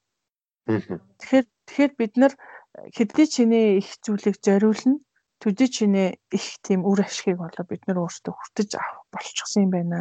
Тэр цаг үед бид нар амьдарч байгаа юм байна. Тэгэхээр тэр технологийн дэвшлийг бид нар ашиглах хэрэгтэй юм байна. Шинжлэх ухаанд суурилсан арга аргачлалыг нэвтрүүлэх хэрэгтэй юм байна. А энэ энэ зүйлд улс их орон маань тодорхой хэмжээгээр хөрөнгө мөнгө зарцуулаасай гэж битүү хүндээ хүсэж байгаа. Аа тэгээд өнгөрсөн онд яг олимпиад ингээ хойшлог байхад бас Бенжамин спортын газар агентлаг Олимпийн хороо гэдэг энэ газруудаас тодорхой түвшинд төслийн хүрээнд үйл ажиллагааны хүрээнд бол хамтарч ажиллаад бас баг их хүү багуудыг тодорхой үр дүнгууд бас гарч исэн. Гэхдээ тэр цаг хугацаанаас хойш бол ерөнхийдөө бол спортын талбарт бол тэмцээн оролдоо явагдахад бол маш хүнд байгаа шүү дээ, тэ. Тэгэхээр би юу гэж хэлэх гээд байна гэхээр энэ санаагаараа юу гэж хэлэх гээд байна гэхээр спорт спорт бол өөрөө хөгжихийн тулд мэдээж а одоо үнэхээр энэ шинжлэх ухааны үндэслэгээтэй шинжлэх ухаанч нөхцөл байдлыг бүрдүүлэх маш их одоо санхүүжилтүүд хэрэгтэй байгаа. Тэгээ энэ бол нэг ганц тий ганц хүний зүгээр нэг спортод тайлдаг хүмүүсийн тийм бор зүрхээрээ явах асуудал бас биш юм байна гэдгийг олон хүн ойлгосоо гэж хүсэж байна. Аа тэгээ ойлгож чадаад ингээд э, нарийн одоо бүр мэрэгчлэлтэнгүүд маань бэлтгэгдээд ирэх юм бол өшөө илүү бидний өнөөдөр ингээд гаргацсан байгаа энэ тодорхой спортууд дээр гаргацсан байгаа өндөр амжилтууд маань тий одоо тоон нэмэгдээд магадгүй бидний олимпийн одоо тавцанд амжилт гаргах тэр одоо боломжууд илүү нээгдэх болов уу гэсэн найдлага бол байгаа л да. Тэгээ яагаад одоо спортын талбар хөгждөггүй юм? Яагаад ингэ болохгүй байгаа гэд ингээд маш олон асуултууд бас асуудаг. Аа тэгэхээр энэ маань юу гэхээр ганцхан хүн хүчний тухай асуудал биш юм байна. Энэ олон талын хүчин зүйлүүд байдаг юм байна. Нэгдүгээр дасгалжуулагч тамирчин бол энэ спортын шинжилгээ ухааныхаа талаар одоо энгийн ойлголтыг хүртэл авах хэрэгтэй байна. Уян хатан нэг нэгээ хүлийн зөвшөөрч хамтарч ажиллах дээр бол үнэхээр эрэг те бодолтой байгаасай дараагийнх нь болохоор юу гэхээр энийг одоо нэг талаасаа бизнес мөнгө гэж ярьж байгаа боловч нөгөө талаасаа заавал мөнгө гэж бити хараасаа. Яагаад тэгэхээр бид нар хэрвээ ганцхан мөнгө яриадах юм бол магадгүй бас одоо мөнгөтэй болоод тэрийг шийднэ гэх юм бол мэдээж цаг хугацаа алдна тий. Тэгэхээр цаг хугацаа алдах юм чинь тэгээ өөрсдийнхөө дотоод нөөц болцоог яаж одоо ашиглах вэ гэдэг одоо менежмент тий арга ухаан их хэрэгтэй болов уу гэж бодогдож байгаа. Аа тэгээд биднэрт бол үнэхээр маш их нөөц болцоо бол байгаа зүгээр тэрийгэ яаж ашиглах вэ гэдэг л асуудал болов гэж боддог. Аа тэгээд тодорхой төвшөнд бол мэдээж санхүүжилт байж ийж шинжлэх ухаан бол өөрөө хөгжөөж явах тэр зүйлийг л би одоо дуртад байна л та. Тэгэхээр энэ бол ганцхан нэг 2 хүн 3 хүн хүний спортын сэтгэл судлаачдын асуудал бас биш юм байна. А гэхдээ бас спортын ангаах ухааны хөгжил бол одоо бидний нүдэн дээр одоо ингээд бүр ингээд аюу тов тодорхой одоо ингээд хөгжөөд үнэхээр одоо тамирчтайгаа бүрэн дүүрэн үнэлээд онцлоод тестлээд ингээд спортын ангаах ухааны талбар бол үнэхээр бас гайхалтай ажиллаж байгаа. Энийг бол үнэхээр хүлээн зөвшөөрч чинь тэгэхээр спортын сэтгэл зүй бас энэ төвшөнд бол ингээд араас нь одоо хурч очиж бүр ингээ олон спортын сэтгэл судлаач нар олноор төрөн гараад ингээд бүгдээрээ ажилласаа. Тэгээ ажиллах хөрс нь бол одоо ингээд залуу тамирчид энэ талаар бас зүг ойлголттой байгаасай гэсэн хөгтгөн л да. Зүг ойлголт гэдэг дээр одоо таас бидэрт зааж өгдөг байсан л да оюутан байхад нөгөө аа заавалч сул дорой гэдэг нь сул дорой байж сэтгэл зүйчд ханддаг юм биш гэдэг нь бол тамирчид дээр ч биш тий одоо сэтгцийн одоо өвчтөй хүмүүс ч гэдэг юм уу сэтгэл зүйчдэр очих биш. Зүгээр одоо өдөр тутмын асуудлаар ч юм уу эсвэл магадгүй зан төлөвийн асуудлаар ч юм уу сэтгэл зүйчдэр очдог шиг одоо спортын сэтгэл зүйч бас яг очиж байгаа тамирчид бол илүү сул бараа гэхээс илүү өөр төр анхаарч байгаа илүү олон талаараа хөгжүүлэх гэж байгаа гэж хэлнийг чинь бас онцлмоор байна л да. Яг үнэ.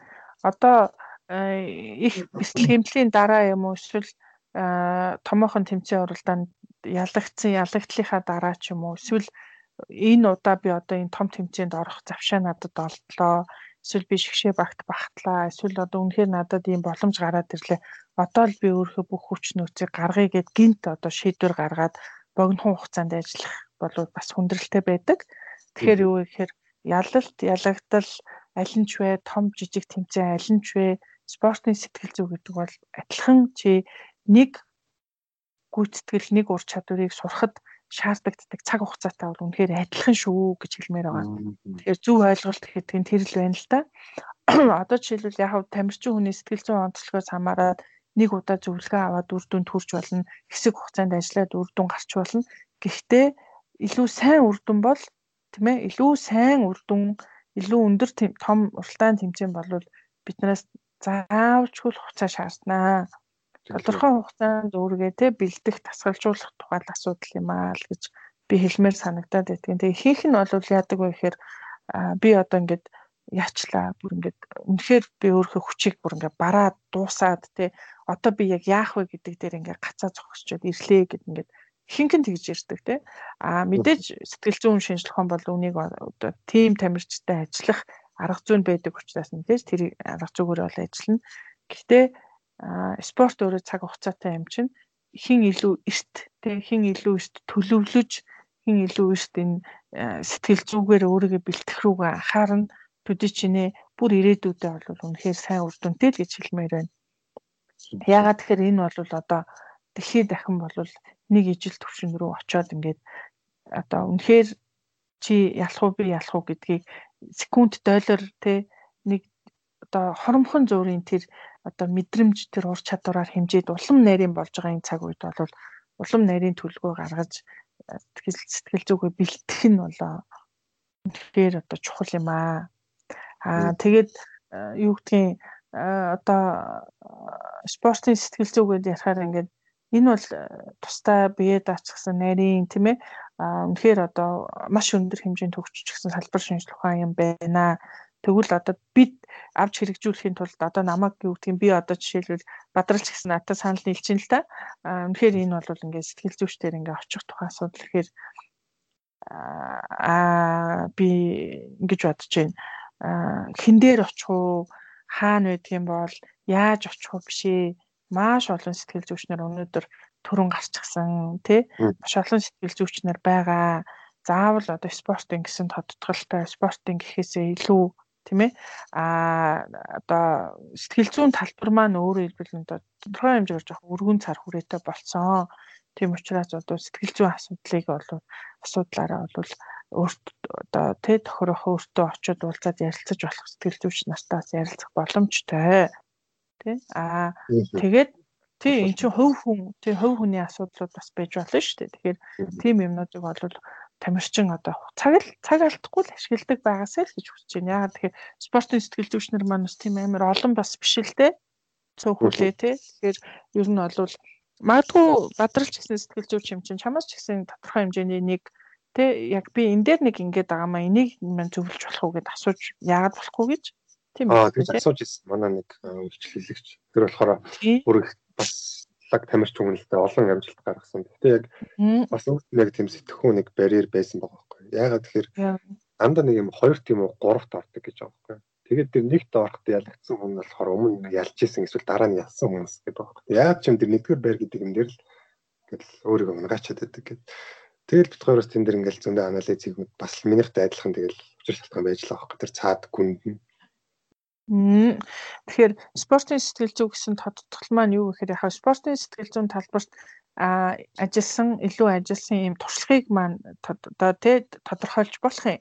А гэхдээ ихэнхдээ одоо хувь хүний асуудлууд одоо дийлэх хувийг нь эзэлдэг. Тийм учраас а үнэхээр одоо асуудал байна гэж харах юм бол одоо ингээд асуудлаа ярих те хүний талаасаа ингээд сэтгэл зүйчд ханддаг байх нь бол үнэхээр бас чухал юм аа.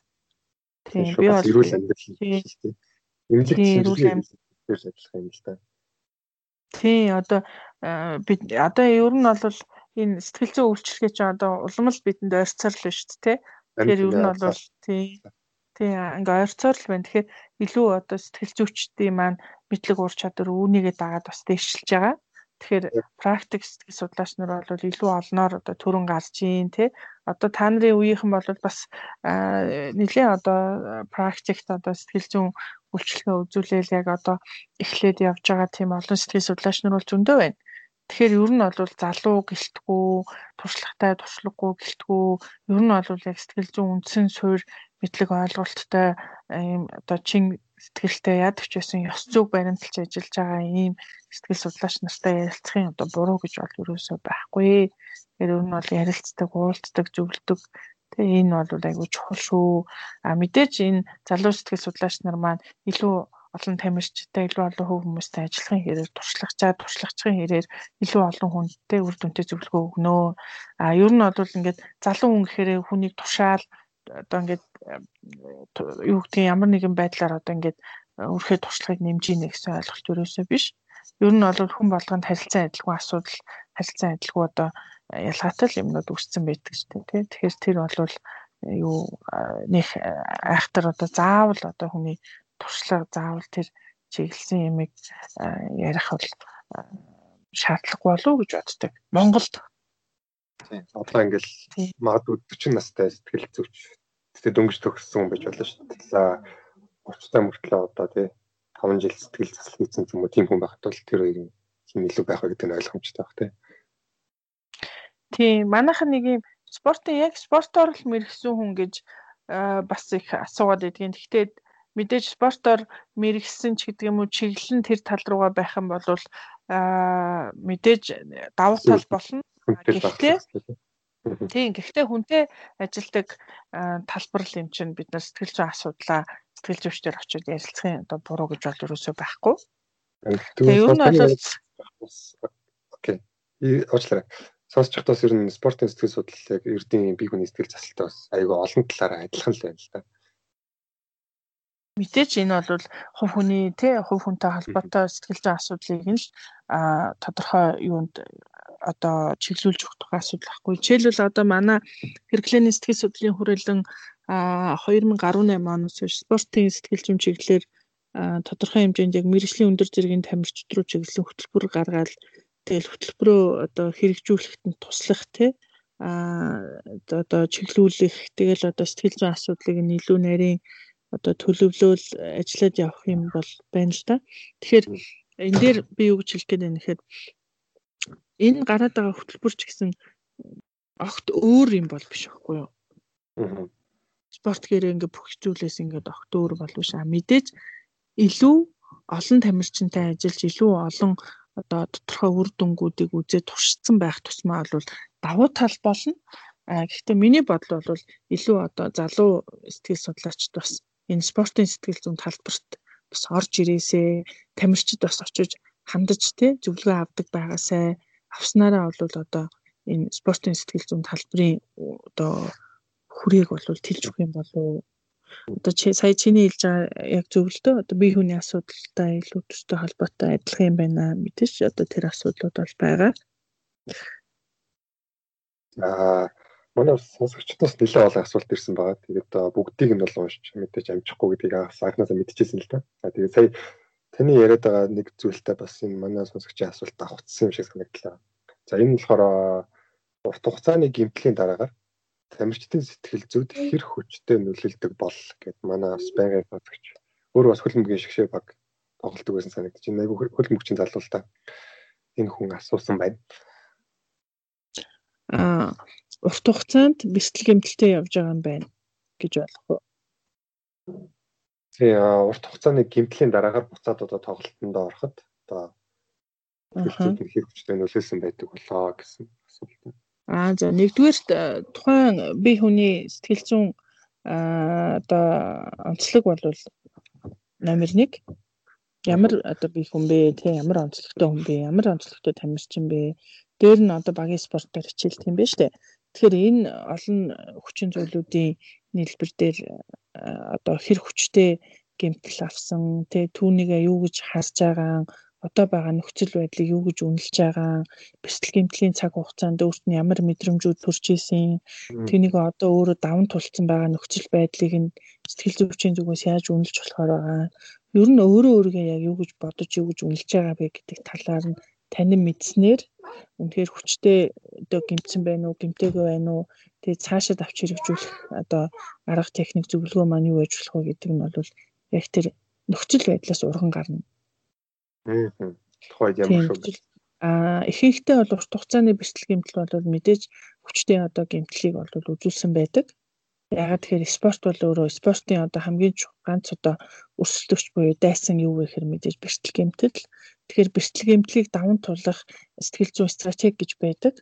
Сэтгэл зүйн хувьд яаж даван туулах вэ гэдэг хөтөлбөр байдаг. Аа тэгээд магадгүй тийм хөтөлбөрт оролцож одоо өөрөө нэгэ даван туулж болно. Эсвэл сэтгэл зүйн одоо зөвлөгөө авах замаар байж болно тий а хэр хугацаанд бэлтгэл гэмтэлтэй явсан бэ хэр хүчтэй бэлтгэл гэмтэл байсан бэ өөрөө түүнийг юу гэж харж юу гэж үнэлж ойлгож байгаа вэ гэд энэ олон хүчин зүйлийн одоо уялдаан дээр энийг бол тайлбарлах боломжтой а тэгтээ хүчтэй гэмтэл авсан байх нь бол тодорхой. Батал одоо юм сэтгэл судлалтай адилхан байгаа юм л доо. Хамгийн нийтлэг жишээ хэрч одоо нөгөө яг энэ жоохон муухай жишээ л те. Нөгөө гэр бүлийн одоо тэгээ орчин хамаатныхаа ахтаа ч юм уу хүч хийлүүлсэн эмэгтэйчүүд Монголын одоо нэг нь маш олон байна л да харамсалтай. Тэнгүүд одоо яг тэр хүн бол тийм хүн бол их хөвчлэн одоо дараа нь ингээд эрэгтэй хүнтэй одоо харилцаанд ороход тэр нь асуудал болж идэг. Тэгээ айц төгшүүр нэмсэн байдаг ч гэх юм уу. Энэ холбоотлогдоод одоо тэгээ яг нэг залууг харахаар тэр хүнтэй адилхан санагдаад эсвэл зарим зам чанар нь адилхан санагдаад шууд тэр хүнээс зайгаа татцсан ч гэдэг юм уу те. Тиймэрхүү байдлаар ингээд ямар нэгэн байдлаар сэвс суулгаж үлдээсэн байдаг. А гэхдээ бүх хүн тэгд юм гэхээр бас үгүй байгаа тоххой. Зарим хүмүүс ингээд олон удаа тиймд өрцөн ч гэсэн тэр нь ингээд сэтгэлзүүд нь яриад яриад ухаад ухаад тийм нөлөөлөөгүй байж байгаа байхгүй байж байгаа байгаа байхгүй. Тэгэхээр бас яг тэр тухайн нөхцөл байдал ямар байсан, тэр хүн яаж хүлээж авсан гэдэг бол яалтчгүй аль аль салбар дээр яригдах юм байна л да. Мэдээж энэ бол яг л адилхан хүнтэй холбоотой хүний тухай л асуудал яригдж байгаа юм чинь. Аа зүгээр яг спорт спорт гэдэг бол аа юугаараа ялгаатай байна гэхээр мэдээж амжилт руу тийм ээ тодорхой хугацаанд стратеги төлөвлөгөө гаргаад сэтгэл зүйн янз бүрийн одоо маш олон төрлийн дасгал тренингүүд хийгээд өөрийнхөө бодлыг удирдах, тэгээ уураа удирдах, тодорхой хэмжээнд өөрийгөө богино хугацаанд тайвшруулж чадах, сэтгэл хөдлөлөө удирдах, тийм ээ. Аа тэгээд зориг байна, анхаарал төвлөрөх чадвараа сайжруулах гэдэг энэ маш олон ийм хүн өөрөө сурж болох энэ хөтөлбөрүүдийг зааж өгдөгөрөө сонцлог байгаа. За саяны одоо Бадралын хэлж байгаа бол энэ бол нэг кейсүүд шүү дээ тий. Үнэхээр одоо нийгэмд байгаа Монгол төдийгүй дэлхийд дахинд байгаа л одоо тодорхой кейсүүд одоо хүн гэмтэж болох тий. Тэгэхээр энэ одоо үеийнгийн гадуурхал, гэр бүлийн харилцаа, үл хайхралт гэдэг энэ маш олон хүчин зүйлүүдээс болж хүмүүс бол сэтгэлдээ бол шархавдаг. Тэгэхээр энэ шарх маань эргээд бидний ирээдүйн амьдрал хийгээд амжилт амьдралаа сайн сайхан авах бүх зүйлд нөлөөлж идэг тийм ээ. Тэгэхээр тамирчин хүн амьдрах орчинд хүртэл нөлөөлж байгаа. Нийгэм юм болоод ихсгэртэй. Тий, нийгмийн нэг хэсэг маань өөрөө хүн байгаа тий. Тэгэхээр ингээд олон талаас нөлөө үзүүлдэг. Аа тэгэхээр мэдээж энийг нь итгээж ангаах энэ саад болж байгаа хүчин зүйлүүдийг нь арилгах руу одоо чиглэн. Дээр нь нэмээд юу вэ гэхээр аа саяны хэлээд байгаа одоо энэ хөтөлбөрийн хүрээнд бол дадлагжуулж, тасгалжуулж, бэлдэж сургах талын юмнуудыг бол зохион байгуулдаг байгаа. Үүгээр бол бас онцлог. Тэгэхээр одоо жишээлбэл хүн богино хугацаанд тайвшрах арга олох байгаа бол урт хугацаанд тайвшрах арга зааж сургаснаар богино хугацаанд өөрийгөө тайвшруулах арга суралцсан. Тэ а тамирчин болгон өөр хоорондоо ялгаатай зан төлөвийн хувьд зааран шингийн хувьд ялгаатай хэдий боловч одоо өссөн орчин одоо төрсэн газар тэ өөрийн үзэл баримтал ялгаатай хэдий боловч тамирчин болгонд бас зааж сургаж болох юм олон арван юм одоо боломжууд хөтөлбөрүүд бол байгаа.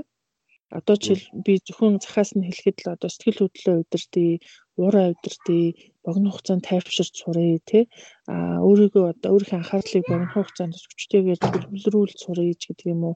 Одоо өөрийгөө яаж эерэг өөдрөгөөр үнэлэх үү? Тэгэл одоо тамирчин хүний өөрийн үнэлэмж тийм ээ тамирчин хүний өөрийнх нь бодол санаа нь одоо яг юу вэ гэдэгтэй холбоотой зүйлүүдийг бол сэтгэл зүйч бол бэлдэж өгдөг байгаа. Тэгэхээр үүгээр бол бас ялгаатай. Сэтгэл зүйн зөвлөгөө сэтгэл зүйн зөвлөгөөнд нөгөө ирж байгаа хүмүүст бол бас ийм хөтөлбөрүүдийг бас санал болгодог л доо.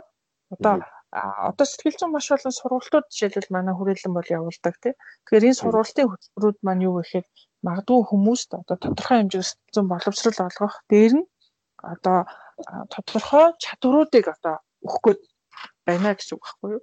Тэгэхээр спортын сэтгэл зүйнийг гол юм нь болохоор бас яг ийм чадварууд олгох ийм урт хугацааны хөтөлбөрүүдэд бол хамруулдаг байгаа. Тэгээд нэг яг нэг хөтөлбөр ярьсан дээр нэг зүйл хэлэхэд аа манай тамирчид зөв миний л дүгнэлт шүү. Нэг тийм минийхаар бол нэг тийм тууштай бол биш датаагүй байдаг юм уу, тасаагүй байдаг юм уу. Яг ч гэсэн сэтгэл зүй бол бас л тодорхой хэмжээнд хүн чадвар нэг одоо э, спортын техник сурахтай адилхан цаг хугацаа буюу тийм их тийм хүчин чармал шаарддаг зүйл байгаа байхгүй юу. Тэгэхээр тамирчин хүн нэгдүгээр өөрийнхөө нөө биеийн одоо тэг биеийн хувьд одоо хүчтэй байгаад хүчний дасгал хийгээл ямар нэгэн техник одоо бөхөр бол одоо нэг мих сурах гад ингээд тэрийг ингээд олон дахин давтахын зэрэгцээ яг адилхан сэтгэл зүгээ тасгалж өгнө гэдэг чинь тодорхой хэмжээний чадрыг суулгахын тулд маш олон мянган удаагийн давталт явагддаг. Тэгэхээр яг энийг хийн ихээр ч хүн айгу олон юм хийх болчиход байгаа байхгүй юу? За хүчний дасгал хийж гин те. За нөгөө техникийн бэлтгэл хийж гин. За мэдээж унтаж амарч гин те. За ингээд одоо юу гэдгийг сэтгэл зүйн бэлтгэлийн дасгалжуулалт дасгал ороод ирэхээр тамирчид маань их ятрах гээд байдгийн. Тэгэхээр би юу гэж хэлэх гээд байна гэхээр тамирчид маань хэрвээ юм хөтөлбөрт хамрагдахыг хүсээд үнэхээр амжилт гаргахыг хүсвэл нэгдүгээр тууштай байгаасай а хоёрдугаарт а юу вэ гэхээр эртнээс үнийгээ төлөвлөж одоо ингээд тулчаар цаг хугацааны үед тулчаар үнэхээр хэцүү байдаг л да. Тэгэхээр ер нь бол эрт буюу бүр хүүхдийн хувьд бол бүр багаас нь мэрэгжлийн тамирчид бол эртнээс одоо 4 жилийн олимп бол 4 жилийн циклтэй явдаг бол магадгүй 4 жилийн хугацаанд энэ сэтгэл зүй гэдэг юмыг бэлтгэх юм бол бид нэр хинт ч дэлтэхгүй болно. Би үнэхээр энийг бол би баталгаатай хэлж чадна. Хинт ч дэлтэхгүй болох боломжтой.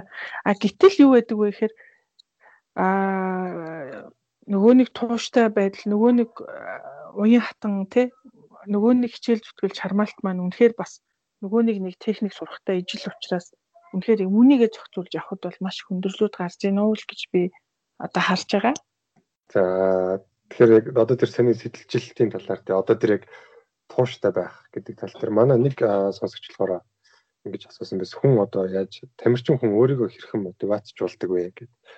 За бас нэг хүний асуулт болохоор хүнд одоо бэлтгэл хийгээд болиг их бодол орж ирж байгаа үед одоо сэтгэл зүг яаж буцаагаад өөдрөг ирч хүчтэй болгодог юм бэ гэсэн асуулт байна. За би нэмээд асууж яг мотивац гэдэг юмар одоо ингэж өөрийгөө мотивацжилж явах хэрэгтэй мó эсвэл сэтгэхүйн тийм одоо байнгын тэр одоо мотивац шаардлагагүй болгосон байх хэрэгтэй байх тийм үү? Тэгэхээр мэдээж мотивац гэхээр чинь дотоод одоо хүч нөөц тийм ээ тухайн урт хугацааны өдөр болгоны дахин дахин давтагдж байгаа маш их төвчээр шаардж байгаа энэ бэлтгэл сургуултыг хийх хүчийг өгж байгаа дотоод бодол санаа зорилгыг хэлж байгаа. Тэгэхээр дотоодосоо миний зорилго хүсэл мөрөөдөл яг үнэхээр надад чухал юм уу? Үнэхээр энэ надад урам зориг, үнэхээр энэ миний хүсэл мөрөөдөл яг муу юм уу? Зөвхөн ялах, тийм ээ? Зөвхөн ялах, зөвхөн хин нэгнийг ялж ямар нэгэн байдлаар одоо юу гэдгийг а одоо би зөвхөн мөнгөтэй болохын тулд ч юм уу те ингээд явж байгаа бол энэ бол нэг тийм байхтар гадаад сэдлийн хувьд бол э, хүчтэй мотивац бол болж чадахгүй л дээ. Тэгэхээр дотоод хүч нөөцөө хэдий ч инээ танин мэдэж бүрэн дүүрэн ашиглан төдий ч инээ бид нар хинч дийлдэхгүй болно л доо. Тэгэхээр а юу гэж хэлэх гээд байна гэхээр хүн өөрөө өөрийгөө сэтэлжүүлэх гэдэг юм бол хамгийн чухал гадаад хүчин зүйл бол түүний ердөө 10% тай л тэнцдэг байхгүй юу? Одоо чи хичнээн би одоо чи мундаг, чи сайн, тэ чи ста шилтгэн шүү гэж хичнээн мянга хэлээд хичнээн тасгалжуулагч тэгж хараад хандаад харьцаад өөрийнх нь дотоодоос өөрөө өөрийгөө сэтэлжүүлж байгаа энэ одоо чадвар сул байх юм бол одоо хүчин чармаалт төдий чинийгээр баг гарна. Дээр нь юу гэхээр өөрөө өөрийгөө энэ сэтэлжүүлэх энэ хүчин зүйл маань ихэнх тамирчдын одоо алдаатай бодолтой холбоотой байдаг л да. Ихэнх тамирчид өөрийгөө яг дотооддоо дотоодоос өөрийгөө сэтэлжүүлэх тал дээр нөгөө мэдлэг дутуу байгаад байдгийг. Яаж өөрийгөө дотоодоос сэтэлжүүлэх вэ гэдэг арга ухаанаа олохгүй байх. Ерөөсөө л би ганцхан олимпийн авраг болно гэдэг энэ э, мотивац буюу энэ дотоод сэтлэр бид нар урагшаа явах гэдэг. Үгүй маа, эн чин биш юм аа, тэ? Үнэхээр энэ Тэгэхээр яаж яаж вэ гэхээр чинь би одоо тэр хийх гээд байгаа хэдэн зуун мянган удаа дахин дахин давтагдаад байгаа а тасгал сургуультыг хийх хүчийг би хаанаас олж авах вэ гэхээр миний дотоод дотоод бас хүсэж байгаа тэр хүсэл ирмэлцэл юм байна. Тэгэхээр тэр хүсэл ирмэлцэл гэдэг юм бид нар хаанаас гаргах вэ гэхээр өдөр болгоны минь зориг байхгүй юу? Яагаад руугаа л харах хэрэгтэй юм шүү дээ. Яагаад би энийг хийгээд байгаа юм бэ гэдэг рүүгээ хараад тэгээд өдөр болгон тавьж байгаа тэр зориг бол миний дотоод сэтэлжүүлэлт буюу миний өөрөө өөртөө өгж байгаа урам зориг байхгүй юу? Тэгэхээр тамирчид маань өдөр болгондоо хизээч зориг тавьж чаддггүй л хамаг учир байгаа. Өнөөдрийнхөө хийх гэж байгаа зүйлийг утга учиртай болгох байхгүй юу? Өнөөдөр хийж байгаа зүйлийн маань утга учир нь нийлж явсаар байгаад нэмэгдэхүүнүүд явсаар байгаад нийлбэрүүд явсаар байгаад магадгүй хэрвээ би мөнгө цуглуулъя гэвэл банкнд ингээд өдөр болгон би 10 мянган төгрөг авчил хийгээлэх юм бол сарын дараа би хэдэн төгрөгтэй болох вэ? 300 мянган төгрөгтэй болно тийм үү? Тэгэхээр яг үүнтэй адилхан би хуримтлал үүсгэж байгаа юм шиг өдөр болгохныхоо үйл ажиллагааг утга учиртай буюу зоригтой болгож чадах юм бол тэр зүйлийн нийлбэр нь өөрөө миний эцсийн үр дүн болж харагдах юм аа. Тэгэхээр одоо жишээлбэл би а за 365 хоног байна гэж бодъё тийм үү. Тэгэхээр нэг олимпийн циклээс нөгөө олимпийн цикл рүү очиход магадгүй тийм ээ 1000 одоо 200 өдөр байна гэж бод. Тэгвэл надад утга учиртай 1200 надад урам зориг өгөх миний өмнө байх төлөвлөгөө байх хэрэгтэй байна. Тэр төлөвлөгөө нь тэгвэл ганцхан дасгал сургууль хийхтэй холбоотой биш юм байна. Миний амрахтай холбоотой, миний чөлөө цагтай холбоотой, намайг өөрийгөө хөгжүүлэхтэй холбоотой, магадгүй тэрэн дотор надад сэтгэл зүйчдэр очих цаг хугацаатай холбоотой ийм нарийн төлөвлөгөө зорилго болвол хүний дотоод хүч нөөцөө бүрэн дүүрэн гаргах үндэс болж чаднаа. Энэ бол яахаа аргагүй спортын сэтгэл зүйн амин одоо сүнс одоо чухал зүйл юм аа. Усаагаар мэд чухал зүйл нь бол энэ юм аа. Таны яг ярилцсан ихэнд ярьжсэн тайлцхан санагдлаа л да одоо нэг цаг мөч бодлогоныг бүрэн одоо эдлэх гэдэг байгаа тий. Тэр зүйл чинь. Тий, яг үнэ. Тэгжээж бид нар ингээд одоо амжилтанд гаргана. Тэгээ түрүүний нэг өөрийгөө сэтэлжүүлэх зүйл бол тэгэхээр илүү одоо багадгүй 100% гэж үзэх юм бол 90% нь миний дотоодод байгаа тэр хүсэл мөрөөдөл ирмэлцэл тэр утга учир өгч байгаа тэр зүйлүүдтэй маань холбоотой байна. Тэгэхээр а хоёлаа нэг зүйл дээр аягүй санал нийлээд байна л да. Хувь хүний сэтгэл зүйтэй холбоотой болж таарна шүү дээ, тийм ээ. Тэгэхээр л одоо яалтчгүй сэтгэл зүүн одоо мэрэгжлийн хүний одоо тусалцаа бол ихүү багуу урт хугацаанд аюу богино хугацаанд аюу хэрэгтэй болов уу гэж хэлмээр байна. Аа тэгээд нөгөө нэг мотивацтай холбоотой гэчээд бас нөгөөх нь ямар асуулт байлаа? Аа одоо нөгөө өмнө бэлтгэл дуртай байж байгаа. Тэгээд тэрэнд одоо жоохон хальширцсан байвал буцаад яаж одоо тэр дуртай болох вэ гэсэн асуулт бас мотивацтай байна л да тийм. Тий, яг үнэ. Тэгэхээр одоо би ямар ч байсан тодорхой хугацаанд тэгэхээр өөрөө өөртөө урам зориг өгж өөрийгөө сэтэлжүүлж исэн миний үнэт зүйл утга учиртай холбоотой энэ зүйл маань нөгөө нэг алдаатай байна гэсэн үг байхгүй юу? Тэр бүх цаг хугацаанд хийжсэн бэлтгэл сургуульт болгон утга учиртай үнэт зүйлтэй чиг баримжаатай байж ич би түүнийг урт хугацаанд хийх байхгүй юу? Тэгэхээр бид нар чинь бүгдээрээ л хүн шүү дээ. Нэг та нар би тамирчдын мэрэгжлийн өндөр зэргийн тамирчдын бэлтгэл хийхийг би зөндөө харж ирсэн. Ямар их төвчээр, ямар их хүч хөдөлмөр гэж бүр үнэхээр их нэг юм хичнээн мянган удаа давтна гэж тэр давталтын үр дүнд тодорхой хугацаанд нэг нэг гүйцэтгэлийг л үр дүнтэй болохын тулд хэдэн зуун сая удаа түүнийг давтдаг шүү дээ. Тэгэхээр энэ давтаад байгаа энэ одоо үйл ажиллагааг би тэ өдөр болгон хийх хүчийг ханаас олж авах вэ гэхээр тэр үнэт зүйл тэр утга учир тэр дотоод нөөц болцоо тэр өөрөө өөрийгөө өөрөө өөрлөгөө харж байгаа тэр одоо үзэл бодол өөрлөгөө хэлж байгаа өөрийн үнлэмж тэр дотоод дуу хоолойноос олж харах зүйл баггүй юу хэн нэгэн хэлэх биш тийм ээ? А мэдээж урам зориг өгч дэмжиж хойлгоно гэдэг бол маш чухал. Тэгэхээр энэ өөрийнх нь өөрөө өөрийгөө сэтэлжүүлэх урт хугацаанд нэг дасгал сургуултыг удаан хугацаанд хийх тэр эрч хүчийг бид нар хаанаас олж авах вэ гэхээр нэгдүгээр ихэнх тамирчид энэ дээрээ төөрөгдсөн байдаг хоёрдугаар дандаа алдаатай бодол байдаг гуравдугаар ч юу гэхээр ер нь бол урт хугацаанд өдөр болгоны буюу одоо зориг тавих тал дээр бол нэлээд одоо юутай байдаг. Дутагдaltaй байдаг. Хийдгүү а энийг хийхт нь магадгүй одоо бидний спортын сэтгэл зүйн хөтөлбөр бол бас чиглэгддэг. Үүнийгээ хийж сурахт нь тасгалжуулдаг гэсэн үг байхгүй.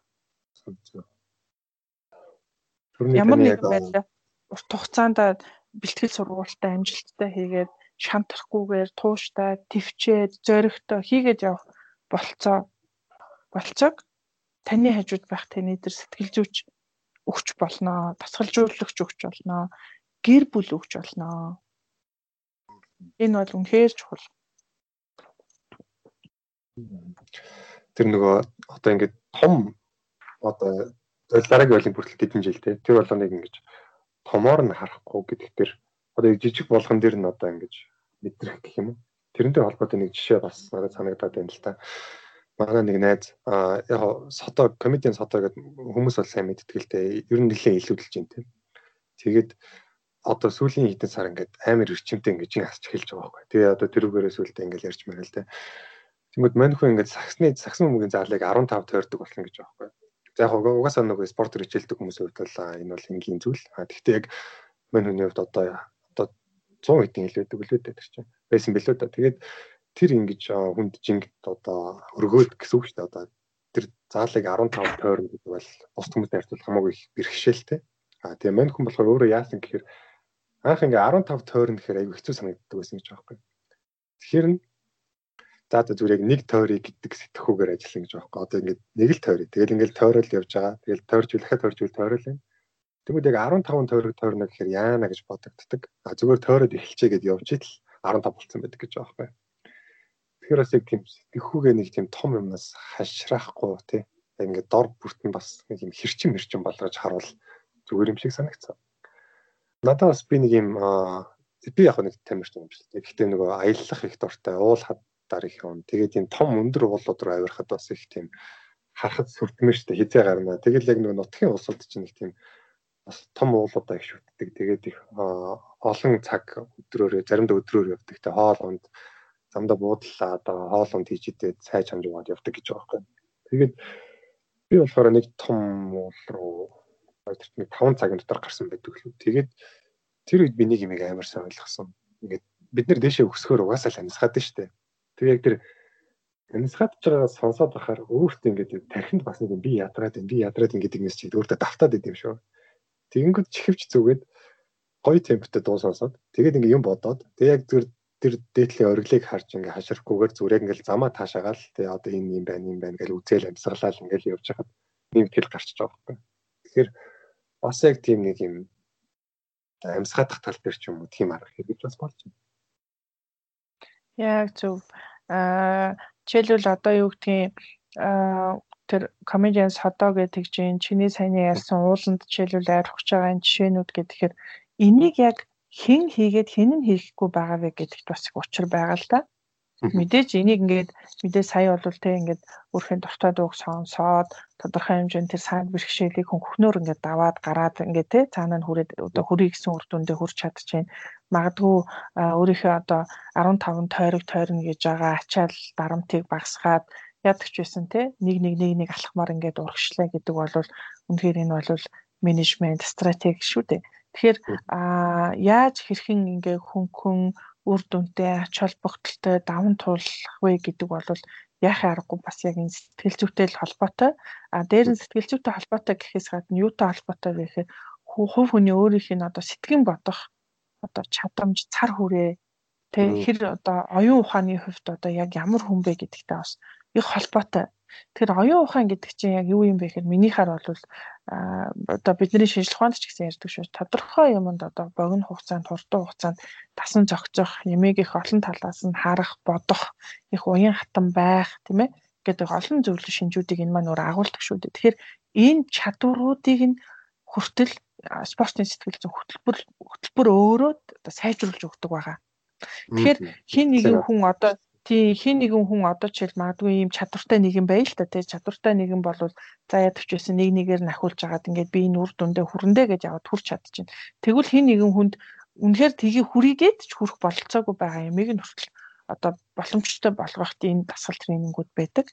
Тэгэхээр би юу гэж хэлэх гээд юм тэгэхээр хувь хүнд байгаа өөрийнх нь одоо чадвар нөөц тий анхдагч анханасаа тэр өөрөө юмыг ойлгож ухаарч дүгнэж цэгнэж байгаа энэ байдал бол бас үнэхээр чухал аа.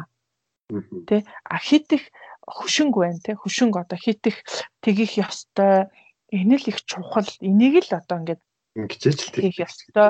ингэжээж л би амжилтанд хүрнэ те одоо юу гэдгийг одоо би энэ уул руу л одоо 100 удаа гүйжиж л би амжилтанд хүрнэ. Тэгвэл 100 удаа уул руу гүйх амжилтын зэрэгцээ тэр түүнтэй зэрэгцгүүдээр ямар боломжууд байна гэдгийг л хардаг байх хэрэгтэй.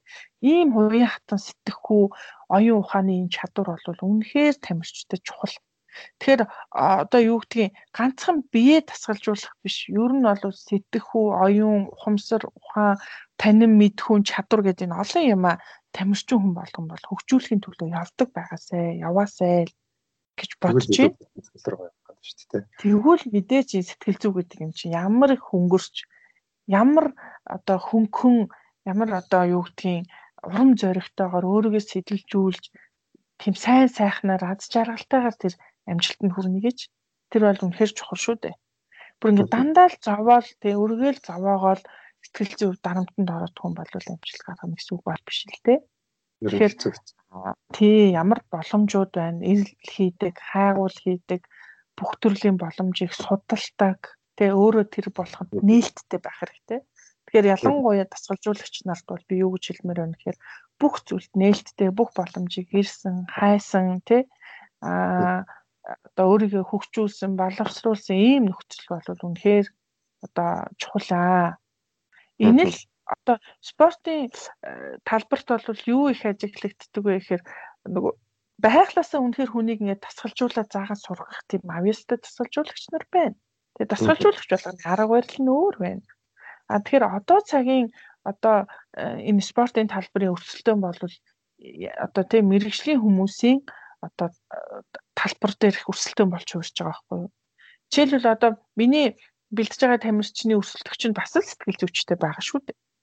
Тэгэхээр тэгээ энэ мэрэгжлийн хүмүүсийн талбарын одоо юм өрсөлдөөн болж хувирж байгаа учраас одоо ялангуяа энэ залуу тасгалжуулагч нар маань илүү уян хатан илүү нээлттэй илүү одоо ингээд боломжуудыг ирж хайсан байгаасай тэр нь бол биднэрт илүү өрөг өчтөн болов гэж бодож байна.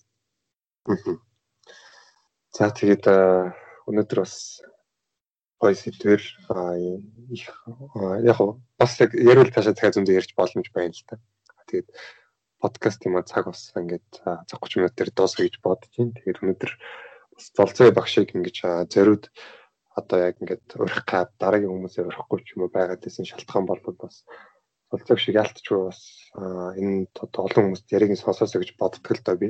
Яагаад тэгэхээр за спортын сэтгэл судлал бол мэдээч би ер нь сэтгэл судлалыг ингэж боддtiin. Ингээд хүний зан төлөвийн асуудлууд их ч юм болоод ингээд ажиллахаас гадна тэр хүнийг ингээд зоригтон чиглүүлээд тэгээд одоо яг тэр бол өмнө одоо сэтгэл зүйн ярьжсэн юм дээ.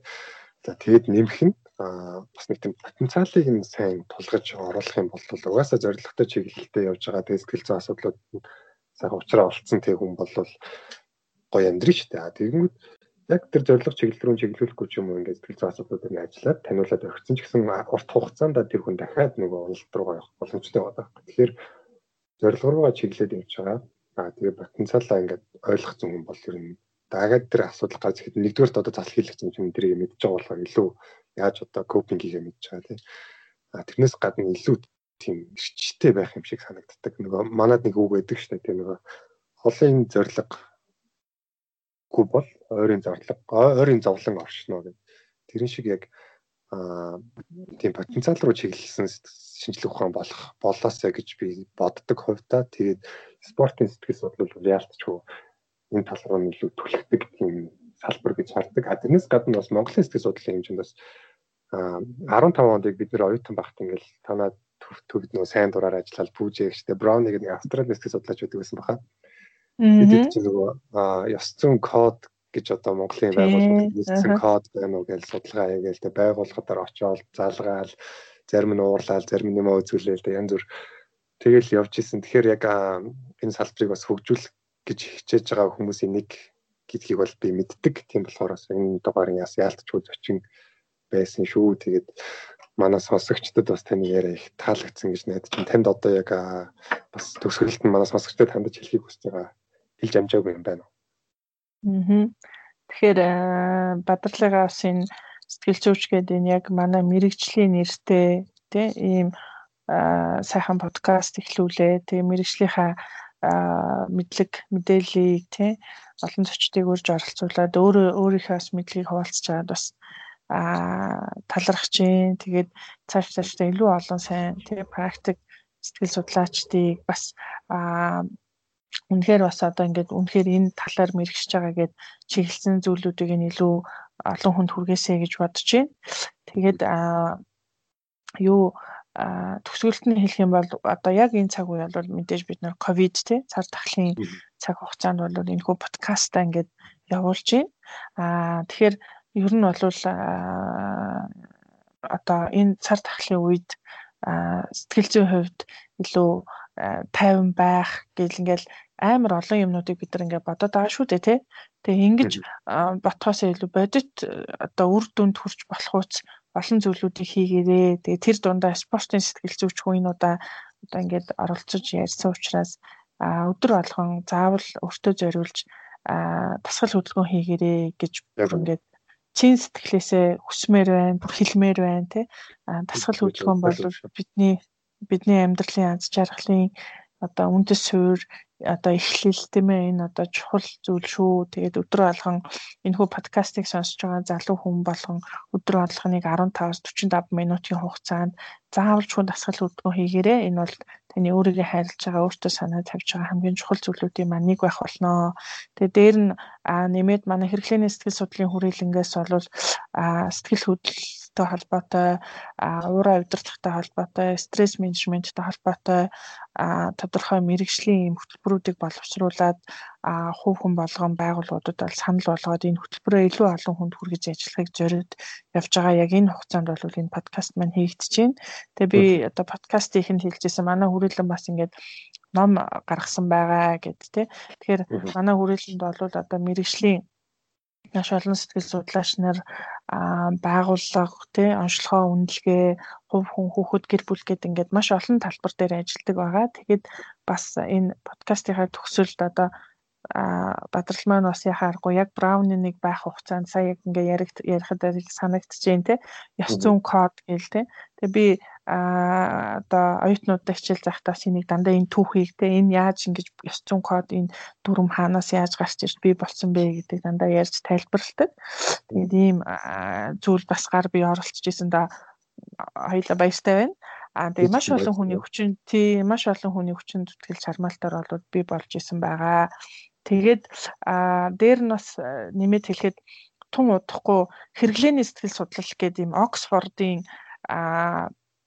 номыг албан ёсны эрхтэйгээр бид нар гаргах гэж байгаа. Тэгээд маань бас хоёроос баг ер нь бол миний санджаагаар 2 жилийн хугацаанд англи хэлнээс албан ёсны эрхийг худалдаж аваад англи хэлнээс монгол хэлэндээ буулгаад тэгээд мэрэгжлийн хүмүүс редакт хийгээд тэгээд үг үсгийн найруулгын хувьд монгол хэлэндээ ойлгомжтой байх тал дээр нь ажиллаад одоо яг манай хүрээлэнгийн сэтгэл судлаачдын баг бол өөртөө хүлээж аваад ингээд уншиж танилцаад явж байгаа. Тэгээд тун удахгүй одоо онлайн хэлбэрээр та бүхэнд одоо энэ хэрэглээний сэтгэл судлал гэдэг ийм Оксфордын ийм албан ёсны хэрэгтэй ингээд орчуулан буулгасан энэ ном маань одоо бэлэн болоод та бүхний гар дээр очноо. Тэгэхээр ийм цагаан хэрэглээний сэтгэл судлалын хүрээлэнтэй холбогдъё гэвэл яаж холбогдох вэ? Аа холбогдох уу? Тий, хэрэглээний сэтгэл судлалын хүрээлэн гээд манай пэйж хуудас байгаа. Тэгээд IAP гэдэг нөгөө нэг Institute of Applied Psychology гэдэг IAP гэдэг товчлсон үсгээр MN гэдэг ингээд хэрэглээний сэтгэл судлал гэдэг юм бол манай вебсайт байгаа манай пэйж хуудас байгаа. Тэгээд Twitter, Instagram-ууд байгаа. Тэгэхээр ямар ч одоо сошиал тий сувг дээр бол бидний бүх үйл ажиллагаа бол ингээд хүмүүст хүрээ явж байгаа. Тэгэхээр та бүхэн хэрвээ сонирх юм бол манай пэйж хуудсанд орж болно. За ингээд хэрэглээний сэтгэл судлал гэсэн тун удахгүй цоо шинэх ном маань бидний гал дээр очих нэ гэсэн баяртай мэдээгээр одоо ингээд тусахыг гэж бодож байна. За танд баярлалаа. Бадралтай маш их баярлалаа. Зүгээр зүгээр. Танд харин их баярлалаа. Бид нэр одоо тийм энэ хэрэгтэй мэдээллийг бид нар төгсөн зарим хүмүүсийн амьдралыг магадгүй тэр чигт нь өөрчлөх үс мэдээлэл гэж бол би бодож итгэлтэй байна. Тэгэхээр аа улам олон хүнд энэ мэдээлэл өгч байгаарай. Тэгээд уусаа багшийг би яриг сонсох юм бол цолцъя гэдэг сэтгэл зүйч залзаа гэж хайхад бол маш олон ярилцлага өгсөн тийм яриануд байгаа. Тэгэхээр нэмжил авлаж судлыг гэвэл тэгж судалж үзээрэй. Хэрэглэнээс судлалын төв гэсэн хуудсыг бас дагаарай манайхаа. За тэгээд энэ хүртэл энэ подкастыг сонссон баярлалаа. Манай нэрээ подкастыг байнга дэмжиж байгаад баярлалаа. Манай подкаст сая Apple-ийн топ шоуд 3-т орсон байсан. Идригийн подкаст хүлээлгийн өрөөний хүлээлгийн өрөө подкаст хоёрын араас 3-т орсон. Аналог подкастын урд орно гэдэг бол их нэр төрийн хэрэг байлаа. Гэтэ хугацаад тэгээд дөрөвд орсон байсан л та. Гэтэл энэ бол юу шаналжтэй тийм. Тэр топ 10 гэдэг жагсаалтанд байна гэдэг л илүү олон хүнд одоо хүрэх боломжийг олгож байгаа болохоор та бүхэн бас энэ дэмжлэгийг үзүүлсэнд дахин дахин баярлалаа гэдэг хэлмээр байна. За тэгээд дараагийн дугаараараа уулзцгаая. Баярлалаа. Yeah. Uh, hope driven thought driven хүмүүс намайг яран үзэн ядаж орсон зарим нь би уучлсан хаг дурлал thought driven хүмүүс намайг хайрлан алдсан бас сонсон зарим нь намайг уучлсан би маш тайван байна яг л талалам shit. And I'm sailing and I'm just feeling like la la la